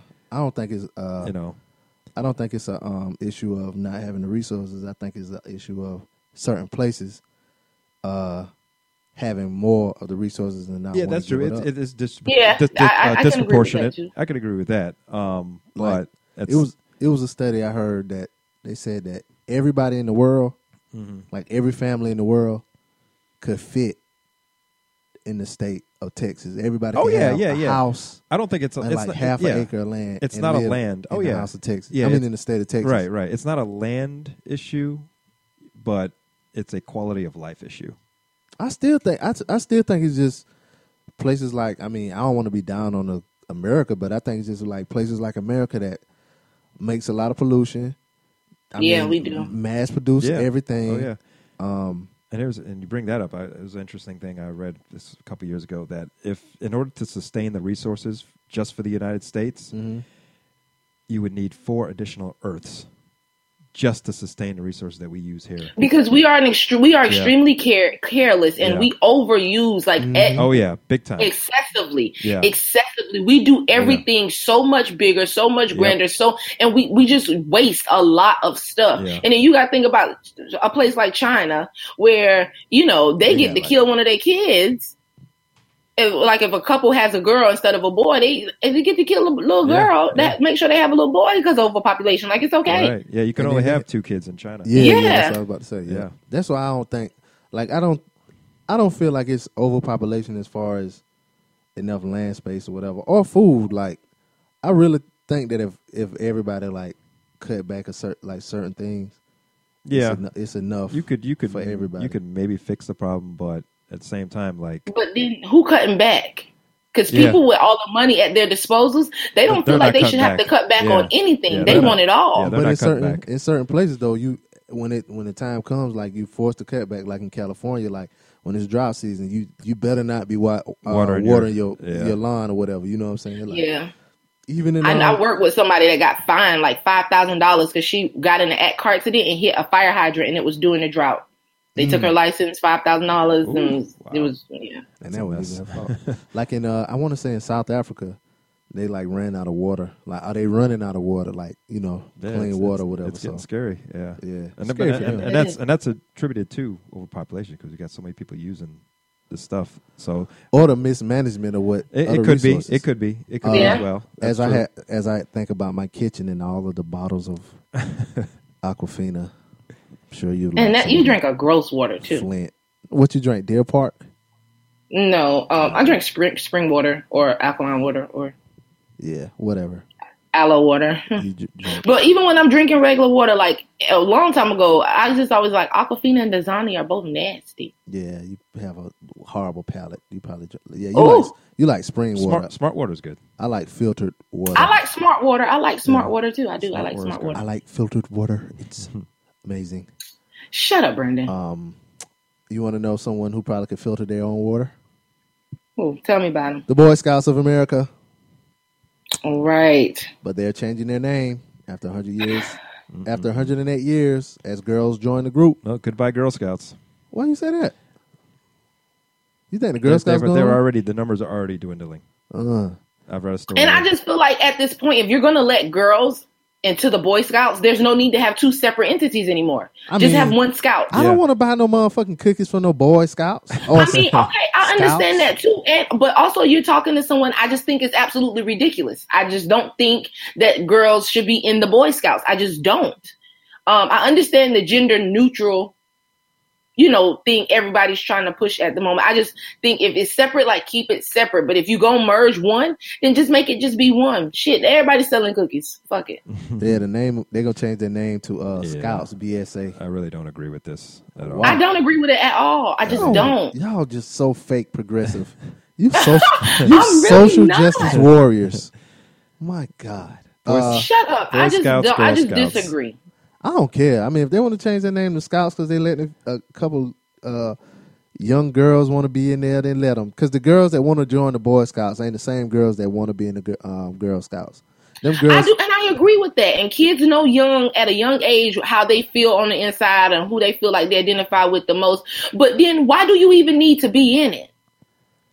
You don't need to be anything. Oh, but if they want to learn, do they learn how to tie knots and shit in the Girl Scouts? Probably not. But in the Boy Scouts, they learn how to start fires. I went to one Girl Scout meeting, and it was just too many rules and regulations. I went back home. The Boy Scouts don't got tagalogs. So. I was in the Boy Scouts. For real? Yeah, I was. How did you make it to a man's? What they call it? Eagle Scout? Nah, I got about almost halfway. And then what? And that was it. Then I got the high school. And you got some pussy, and then you was like, "Fuck this shit." I got the high school, and that was the end of that. But I don't know about joining. I mean, you got the Girl Scouts, you got the Boy Scouts, but I see your point. What you were saying, like if the girls want to learn some of the things that the boys have been learning in Boy Scouts, integrate it in the Girl Scouts. I mean, I don't know what they teach in the Girl Scouts, so I mean, probably baking and some other kind of. I remember when I went to my meeting, Girl Scouts was hella girly. It was girly. It was a lot. It was real girly. That's why I left and went home. Mm.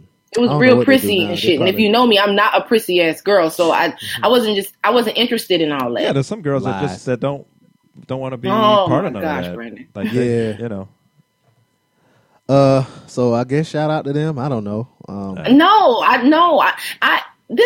This is my whole take on it. And it's not that I'm fake progressive. I just believe, like, if you have different entities, at least it would have been different if there was only a Boy Scouts and girls didn't have nothing. Okay, then maybe let them in or start your own. But girls have Girl Scouts and boys have Boy Scouts. I just feel like we, in trying to be progressive and, tear down and make everything gender neutral and, making sure the world sees everybody or understands everybody, just some shit is going a little too far. And I just think this is kind of one of them, like, just leave it alone just because everybody needs their time. So maybe for boys, this is their time to bond with other boys. And you never know, this one little boy may be at house with all girls all the time. He got all sisters. So he want to go bond with the boys and Boy Scouts and have what they would consider to be like man time or boy time, whatever. But now you got bitches coming up in here and then they in here. Now you just might as well be at home sitting with all your sisters because you can't escape it.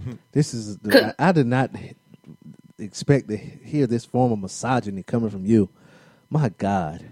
I'm not. Don't say that because I'm really not trying to be at all. I just think, at the rate we going to, why we even got male and female bathrooms? Just let everybody go in one bathroom all the time. That's fine with me. I'm sure, Brandon, your little nasty ass. You always see, and that's what's wrong with these misogynistic people. They think everything is about sex. I can't just go in the bathroom with a fine woman in the stall and I use my bathroom. You can't even tell a story about a black woman without being like, oh, let me get on Google. I'm going to try going on Facebook. I want to see her body. What we was talking about, the lady that was in the Marine or something and did something. You just so had to see a full body picture, her not in uniform. You want to have on a dress or something. Yes, that's you damn right. That's because I give credit to my black women. Just like Black Panther star Winston Duke, he gives credit to black women for healing his insecurities. Winston Duke, he played M'Baku in Black Panther. Y'all know him? Yes. Is he the one from Tobago? Yes. Yeah. Yeah. That's yeah. That's my countryman. So. Yeah. Big up. Y'all say that shit. But although the Wakandan stands strong and confident, y'all love that segue. I'm a professional. The man who portrayed him didn't have the most security in his features.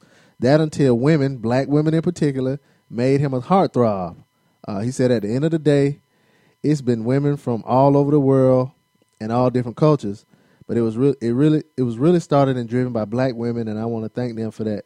I have not always been in a position to think that the things that made me who I am have always been positive. My height and my size have also made me look like an aggressor without trying. And to now be in a space where they're saying that that's what makes me beautiful and that's what makes me disarming, that's really humbling and it feels good.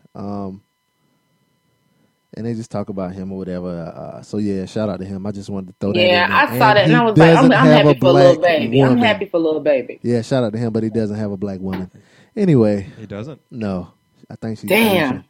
Is she what? Well. Asian? Yeah. Okay. On talking about, his being big or, what did he say? His height and his weight. Did he even mention his weight? Yeah, I think he said size. Okay, yeah. So talking about, big people on the opposite end of the spectrum, that is a person that is getting a lot of backlash from, I was going to say black women, but honey, all women is DJ Khaled. Who? What is it? Khaled? What is it? DJ Khaled. Khaled? I thought you said Cali. No, I definitely did say the D on the end, We the best, nigga. Anyway, yes, go ahead, continue. He's getting a lot of backlash because he does not give oral sex to women, but he expects it from women because he is a king. You don't either. What are you talking about?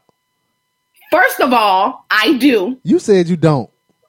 No. I said I didn't until my current girlfriend. Oh, okay. Is what I said. So you were DJ Khaled basically in your relationships.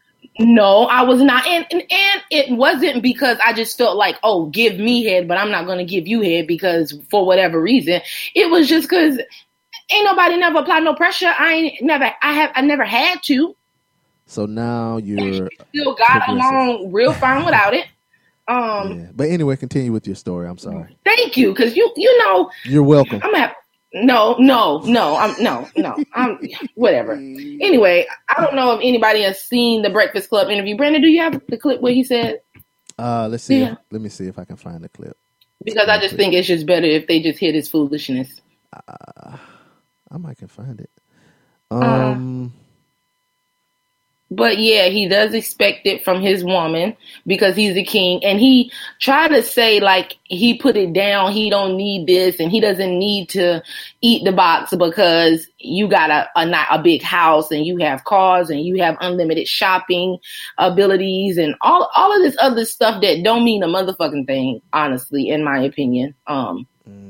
Just don't mean shit. I feel like if you expect it, then you should be giving it. Because I always tell people you have to be who you're asking for. So you can't, even something as simple as head, you can't be around here making head mandatory and people got to lift up your fucking fupa or whatever the shit called to give you some head. And then you can't even give your woman no head. But I mean, if that's what he said, yo, that's what I want or whatever, I can't find just that clip. I'm only go to, hold on. Let me see. Because I did. I know where it's at. Let's see. I'm going to send it to you. You should have a notification on your phone. Okay. He should give head just for his wife having to deal with his obnoxious self. You think he obnoxious? I know. He's very positive, but he is obnoxious. And also, she just don't ever look like she be here for it. I remember one video clip, he's just like, good morning. I love, like, all this stuff. And she's just kind of like, okay, like, be quiet. Like, why are you so loud? I bet she don't think it's obnoxious, that fucking house they live in. I mean, you probably tell me the truth. Well, I guess because some women were commenting on it and were just kind of like, "Oh, I'm gonna leave my big ass house and my unlimited bank account because he don't give head." Said no woman ever. So yeah, that nigga, I saw somebody say he lazy. Like this nigga worked harder than anybody. Like he made Snapchat pop. Like I don't know what the fuck people thinking. I mean, I just think people thinking, nigga, you eat everything except pussy. That's a problem. Yeah. I mean, I don't know. Hey, you know, it's, maybe it's the way he's got his relationship set up. Yeah. Like, I'm sure. If head is a thing that, I mean, he is obviously the provider of that relationship. Yeah. And I'm sure she doesn't work. He bring home the bacon and she cook it up. Or he get his chef to cook it up. The chef, yeah. Yeah. So let's let y'all hear that. I'm sure y'all have heard it already, but let y'all hear this. Oh, hold on. A woman should praise the man, you know, the king. You know, if you holding it down for your woman, I feel like the woman should praise, and the man should praise the queen. But you know, my way of praising is called how was dinner? You like the house you living in? You like all them clothes you getting? I'm taking care of your family. I'm taking care of my family. You know, putting in the work. So you say like, you don't go down? Nah, never. All of that to say you don't go down? Come on. You eat the box? Come on, Khaled. Oh, you eat no box? Nah, I thought that's what hold you down was about. Nah, well, I don't. You know what I'm saying? Like, never in life, or did you try it and didn't like the taste? I don't do that. I don't. Not even like for her birthday? Nah, listen. Christmas? Jeez, I put in that work. My work is great. You know what I'm saying? Like, I do my thing. So now if she told you she don't do that, is that okay? It's not okay. Because I believe. So, yeah, that was. All right. That was his statement. And we can't deny that he does provide. He definitely does. For his family or, you know, wife and kids. I'm just like, so, maybe it's just a hard no for me because head is so important and I'm just not. I mean. Brandon? What? Brandon? Oh, I thought you was finna start with me. I was gonna say you didn't took too many jabs today. You gonna have to cool off. And what? Anyway, I'm just saying, man, he can't be everything. Like the ones of y'all who getting head every night probably gotta buy your boyfriend lunch. I absolutely not. Money. I definitely don't have to. I ain't talking about you. Don't take this personal, Courtney. Well, you know, you've been. It's been real personal today. I didn't know who you was talking. You think I'm gonna talk shit about you and your old lady is licensed to kill? Hell no. I mean, but you keep a ready clip, so I don't know what you'll do. You be ready to shoot some shit. I don't know. Nah, because if me and her get into it, it'll be a whole issue online and shit. She's a soldier. She's serving our country, and you ain't doing shit with your black ass, and you know. So, Brandon, please shut up. But yeah, man, I don't know, man. I really don't care if she's staying there. Then it ain't your like people going at him, and he on Twitter getting all kind of shit. I don't feel like he should. I mean, like if she's staying, then. That's her until she come out. You think she getting head on the side? Nah, I don't think so. Yeah, I wouldn't say. I mean, I don't think so. I don't think so either. I feel like not only that, she got a little age on her, and she don't look like she, you know, really be here for all the extra. But they super rich though, so it's some dudes out there that'll smash her. I ain't saying she ugly, but I mean, yeah, keep it going. She older, but. It's some dudes that'll smash her just because she's DJ Khaled, old lady. And there's some dudes that'll smash her just because let me see if I would smash her. I've never seen her before. I don't think you will.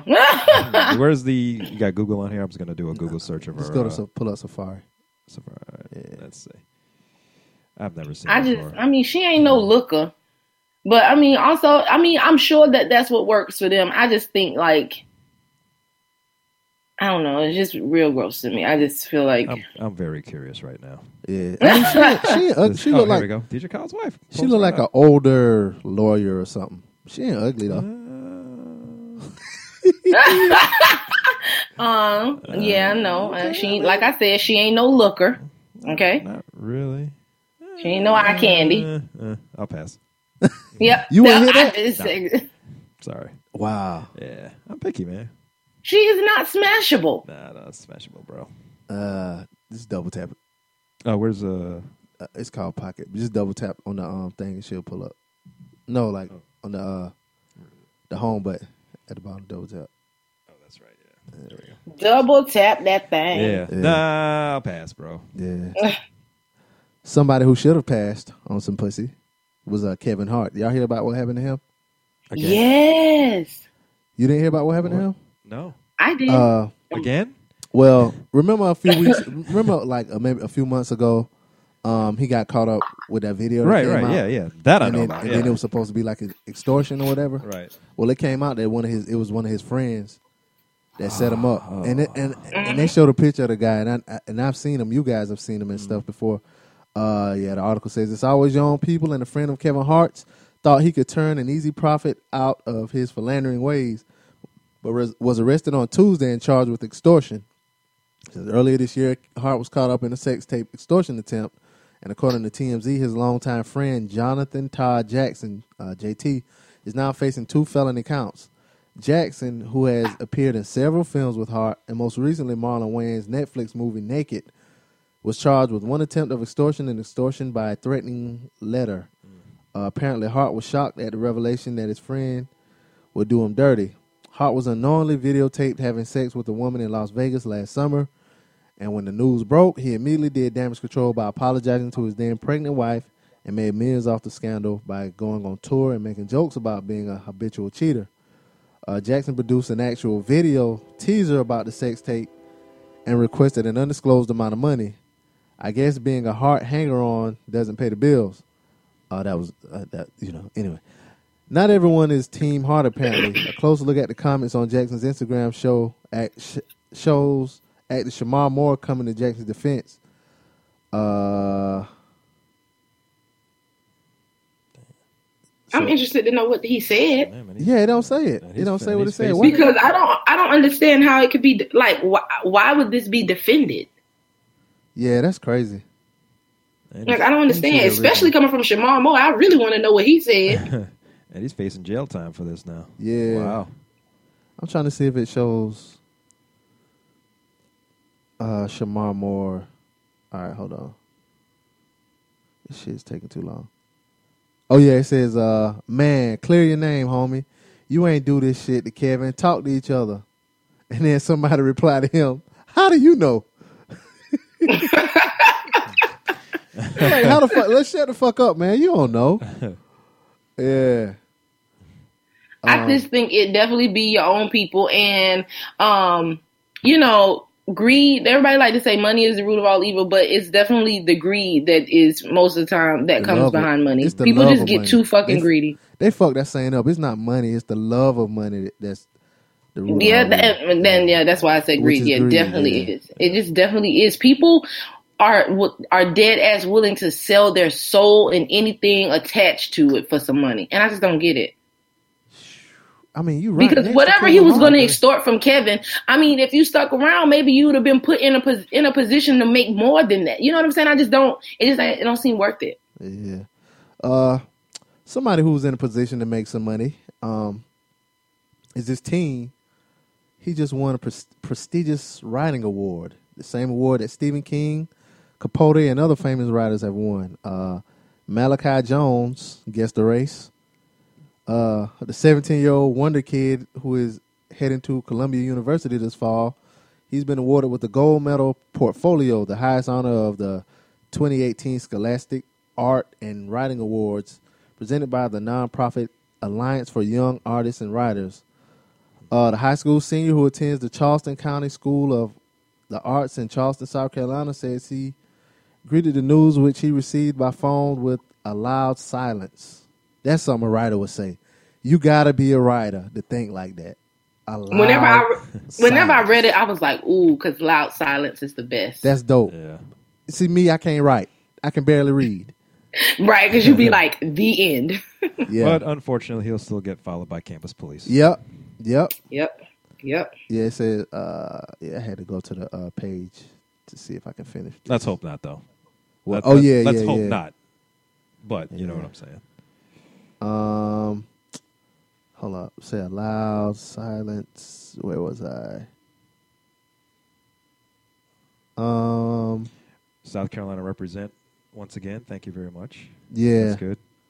Down in the truck. Shout out to Doc. Definitely shout out Chuck. Damn. What is it saying?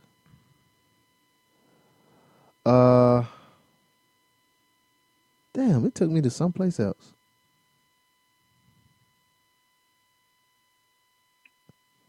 Ooh, I'm sorry, y'all.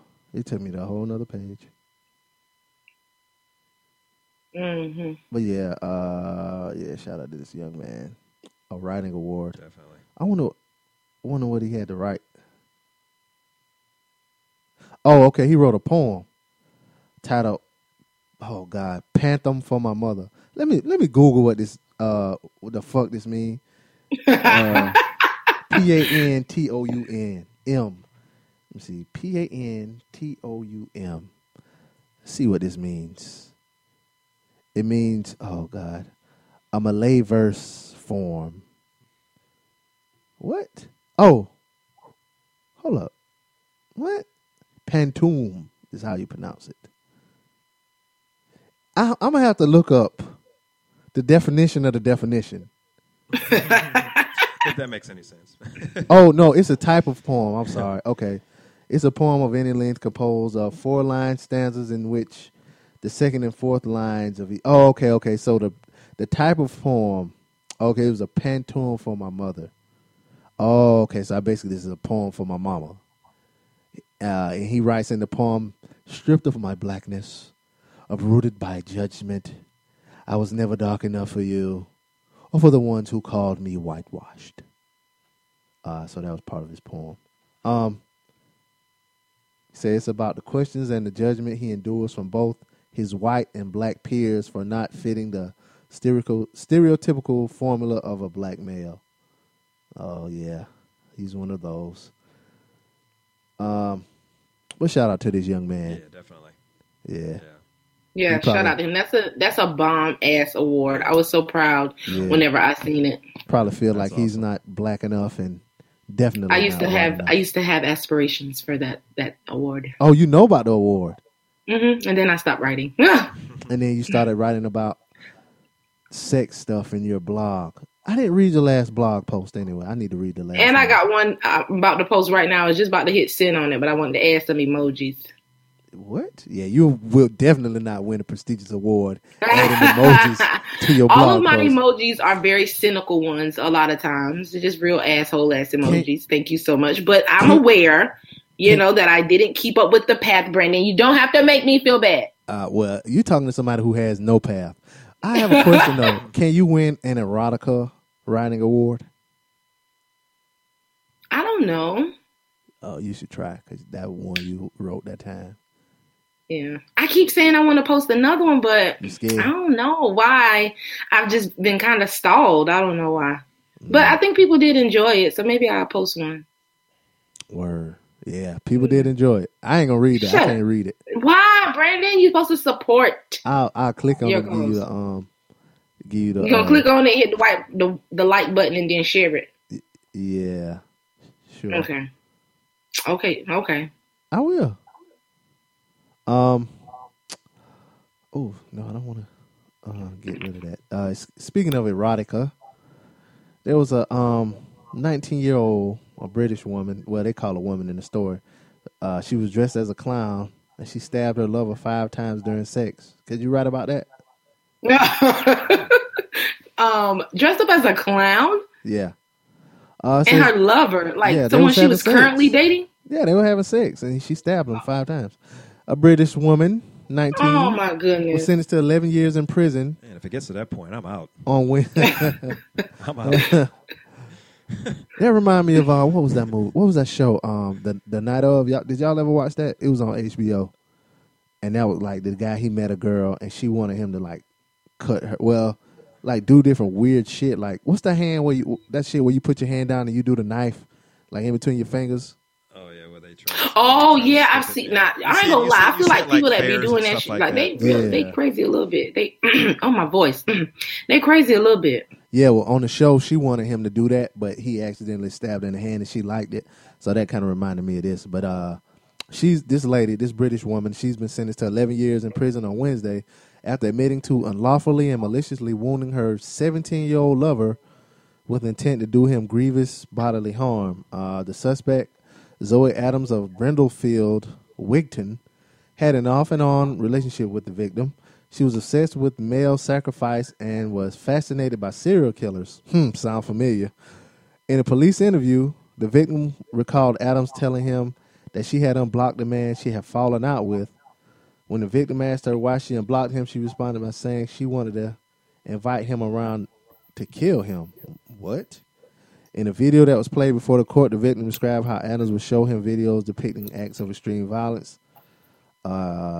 Says, whereas normal people would be repulsed, and where I found myself being repulsed, she was watching it with intent, but she be really into it. Says on the evening of July 29th, 2017, Adams and the victim drank alcohol and smoked weed together. It says marijuana, but I wanted to say weed. During this time, Adams asked the victim if he was ready to be tied up. The 17-year-old boy went upstairs to lie on Adams' bed after he became sick from the alcohol. Adams stayed behind and drank more alcohol. Adams later came into the room wearing clown makeup. The victim had told Adams in a message exchange that he had a phobia of barefoot clowns. Wow, she's evil. She evil. Damn. She walked in with her hands behind her back and asked, "Does this scare you? Does this scare you? What insane asylum did he pick her up at?" Exactly. I know. Jeez. And he said, "No, can you go wash it off?" That's my British accent. She had diamond eyes and a joker mouth with red lipstick on her lips. And she had her hands behind her back. She had a weird smirk on her face. The victim also recalled in the video how Adams stated her sexual fantasy was to tie up a male and use him as a human sacrifice, and you was still with her. The court was told that Adams got into bed with the boy and asked him if she could tie him to the bed, to which the victim says he responded, "No." Why not? "No, bitch, get the fuck up out of, like, why not just run?" She asked again. Why are you being broke up? Exactly. She asked again, "Can I tie you to the bed?" I said, "No." Then she said, "Put the pillow over your face then. It is kinkier that way." So I put a pillow. This is just 50 shades of wrong. Yeah. So I put a pillow on my head. She had been tracing with her finger on my chest and asked, "Do you really love me?" I said, "Yes." She said, "Do you really want me?" I said, "Yes." She put her hand behind her back. I thought that she had my phone. She said, "Trust me," before stabbing him. I did not feel pain, but I felt the bleeding. I felt my lungs pop and squirt blood. God damn. Jeez. It took me a few seconds to process what had gone on. I hadn't realized what happened. Said he suffered 5 wounds, 1 stab to his upper left arm, 2 to his chest, and 1 to his right hand, and 1 to his right in her thigh. The victim stumbled downstairs and went into the kitchen. There he saw Adams naked, still holding the knife. He asked her why, and she only shrugged her shoulders. Despite receiving multiple stab wounds, the boy was able to escape the address and get help from a neighbor. He was taken to the hospital with life-threatening injuries, which required him to go into emergency surgery. She was later arrested at the scene. She said she denied trying to kill him, but admitted to causing the injuries. And despite this, she said she had no recollection of carrying out the attack. She said she blacked out because of the weed and the liquor. Lying bitch. That bitch lying like hell. Yeah. Maybe some liquor make you black out, but you know, I done tried different strands of this here marijuana, and I ain't had a strand yet that had me black out. I done been real high and giggly, but she lying. She wanted that. I wonder, like, if he didn't have get help, like, was she really, really gonna, like, just, like, kill him? Like, let him die. Just kill him. I think and so. Be turned on. That's probably why she got on high and drunk, because she wanted to get the nerve.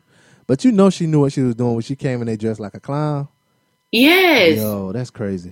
I hate clowns. And I don't like clown shit. I just don't. And I just don't. I just, honey, if no, she'd have walked in my room with that clown shit on, and the first thing I'd have been like is, "Nah, little baby, we ain't hardly nothing can happen today. What you looking like this?" What category of sex do you put that in, though? Is there even a category for that? Like, it goes past kinky sex. I mean, and that ain't even the what, you know how people do the CDBM? I don't know if those even the right. What is it called? But you know how, like, people have like BSDM, BS. Tell me that shit. BDSM, yes. Yeah. I don't know where that C came from. I had it all wrong. Anyway, this is past BDSM. Yeah. She's just plain crazy. I love some good information on a serial killer, but I ain't trying to kill nobody. Yeah. My goodness. Damn, I forgot our segments and shit. Yeah, the DJ Khaled story was for what the fuck are you thinking? But I totally forgot. It just wasn't a thing today. Well, this is more like what the fuck are you thinking? What stories? Yeah, this. Yeah. Oh, this one. Yeah, this was mine. This was mine. Yeah, this was mine. Oh yeah, I forgot to say it. Before we go, you got any? Courtney, do you have any? What was the thing? What we called it? Unpopular opinion. Yeah. Brandon, you know you're supposed to go first. I do? Why I gotta go first all the time? You know I don't have shit. Because yours is always, most of the time, the one that has the most dialogue after it. Because you be having some bullshit. I don't know. My unpopular opinion. Well, I was gonna say, if you don't know, then let our guests go first. All right, well. All right, what's this now? Before we end the show, we always try to do something that's unpopular opinion. Something that we feel is unpopular opinion, a view that we have. So like last week I said, what was my thing last week? Wasn't yours about the breakfast? Yeah, I feel like, you know how people eat shrimp and grits and fish and grits and shit? I feel like shrimp and grits, fish and grits, you don't need it. They don't go together.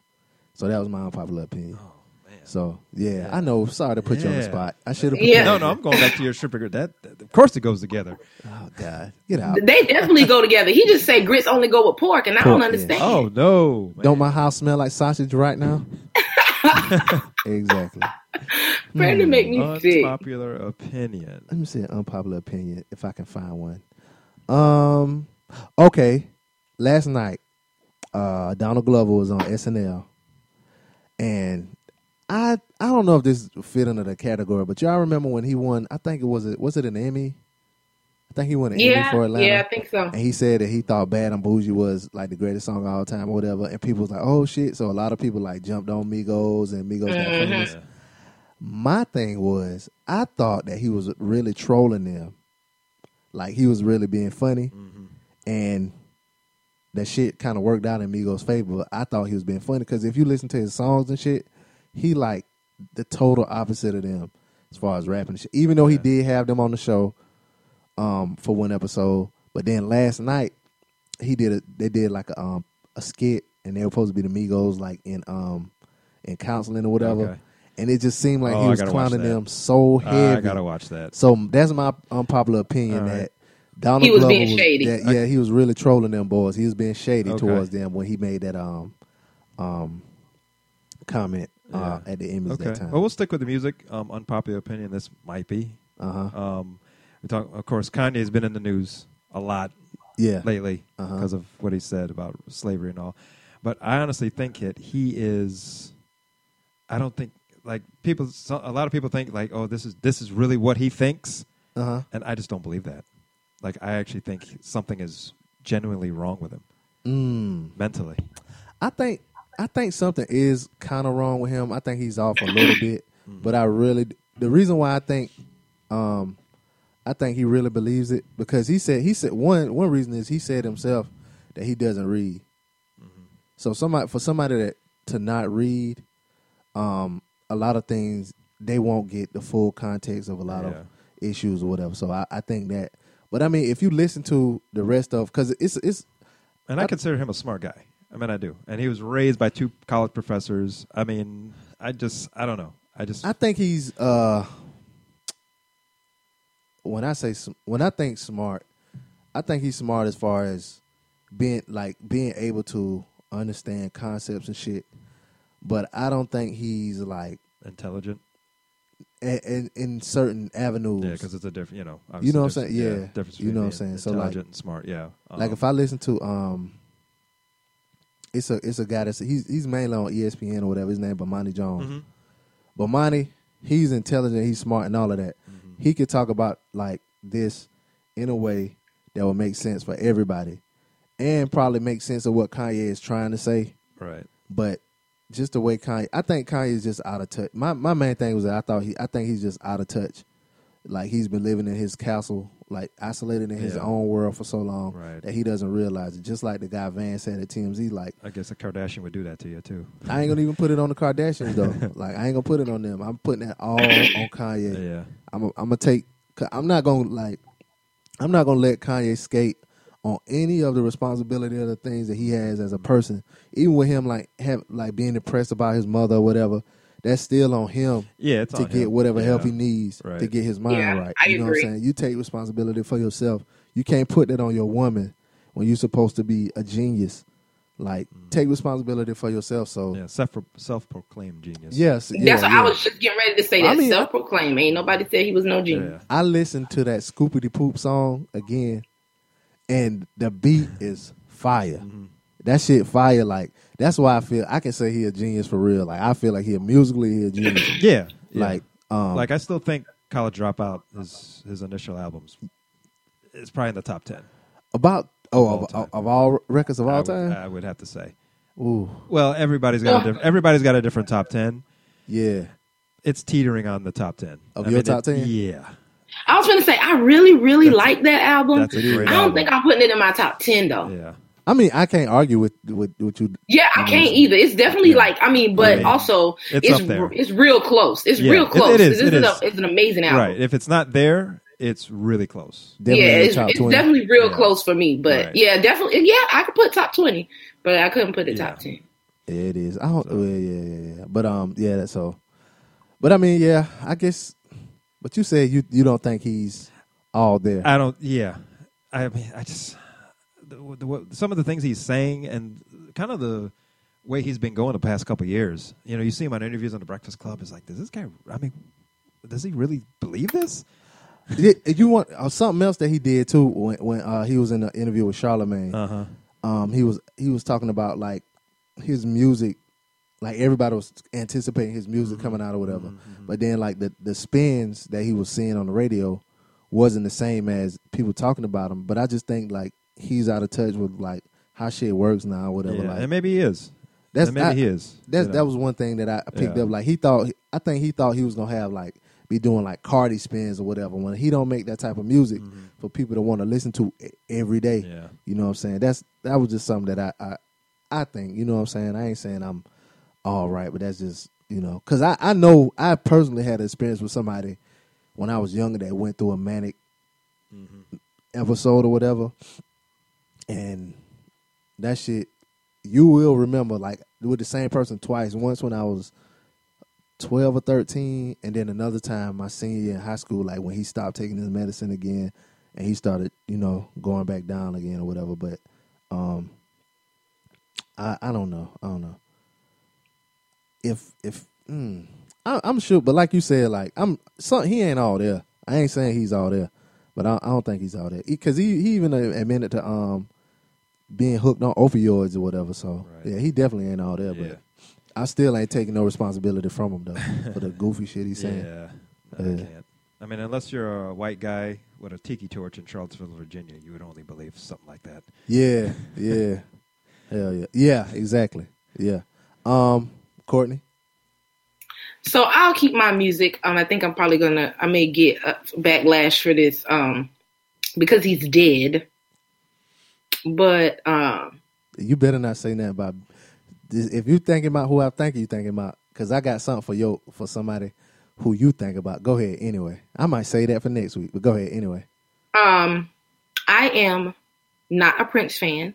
I think he was an amazing. All right, y'all. Good night. What? Yeah, we don't do that over here.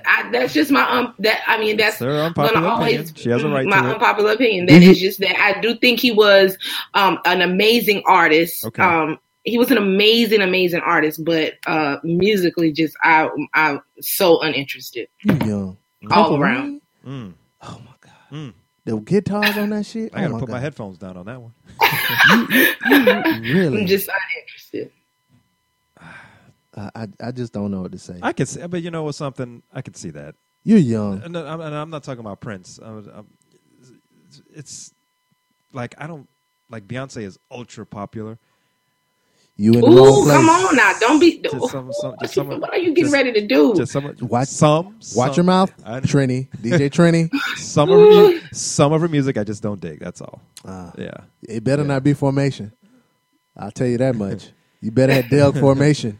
Well, it's not on my iPod, so I mean, yeah. Yeah, I don't got no Beyonce on my shit, really. No, I do. I actually got some songs. Oh. So some of them. See, Brandon, you can have Beyonce on there. No, yeah. I can't. I got some Beyonce. I got Tidal. And I got some Destiny's Child, too. So. I listen to Lemonade. Look at you. That's what I'm talking about. Yeah. Look at the DJ. That's what I'm talking about. There's not evidence of one trace song. I mean, there's not evidence or any trace of one Prince song ever. That you like? Anywhere. Mm. No. Yeah, that I like. No. You have Tidal? See, I couldn't say that about Beyonce because I like some of her songs. Yeah. Well, no. I only get Tidal whenever B and Jay-Z like drop something just because that's the only place they drop it. And then after it's everywhere, then I take it back off. Mm. I got to put you on some good Prince shit because I just have just not been interested. And I'm not saying you had to choose between Prince and Michael, but I was definitely like a diehard Michael fan. Even as a kid, before I even knew really what music was, my mom would always like if Michael came on, whatever we were doing, trying to get you dressed, trying to put a diaper on, doing whatever, it had to stop. And whenever the video was over or the song was over, you cried. I just have always loved Michael, and it's just there's never been any room for Prince for me. I've always had Michael. Y'all both need to make some room for Prince. Oh, I like Prince. Oh, okay. Oh, yeah, okay. No, I'm a Prince guy. It's just her. Oh, yeah, it's just her. It's just her. Her unpopular. It's just me. No, I'm a Prince guy. Trust me. He's on the iPod. Trust me, he's on the iPod. No, I don't. I've never. Yeah. No. Mm. You need to revisit, but not more than. I've never even seen Purple Rain. Jackson though. Doesn't he have a movie, Purple Rain? I've never even seen it. You need to watch that movie. I've never seen it either. The music on that movie. To be honest with you. You've never seen it either? Mm-hmm. Both of you. Homework assignment. Both of you get out of my house. Yeah, I love That's Prince. My unpopular opinion for today. Yeah, Prince was the man. He played all the instruments. He did. And that's why I'm saying, like, he was an amazing artist. The fact that he played all of them, like the skill, the talent, it's undeniable. I ain't interested in all the songs he's written. Yeah, he's the man, Prince. Well, that's all right. He just, send me a song or something that I don't know. I just ain't fine. Yeah, no. I'll send you some songs. Yeah. So you can get your life like the gays. Say. Go ahead. Like the gays say. You always say that. Yeah. Anyway, thank y'all for listening this week. Trini, thank you for coming through. Man, definitely. Let them know where they can find you on social media. Find me Instagram, I95South. That's EYE95South. That's really what I use. I'm not really Twitter. Facebook, I don't really post a lot. That's for family shit. Yeah, exactly. But Instagram for sure. Hit me up on the IG. Courtney, where you at? Instagram is lovecurls_, and you can check out my blog at multidimensionalsoul.com. Cheer. And y'all know where to find me. BP McCoop on Instagram. And I'm your boy, Be Easy. I'm Courtney. I'm DJ Trini, a.k.a. Renee. And we out. Peace.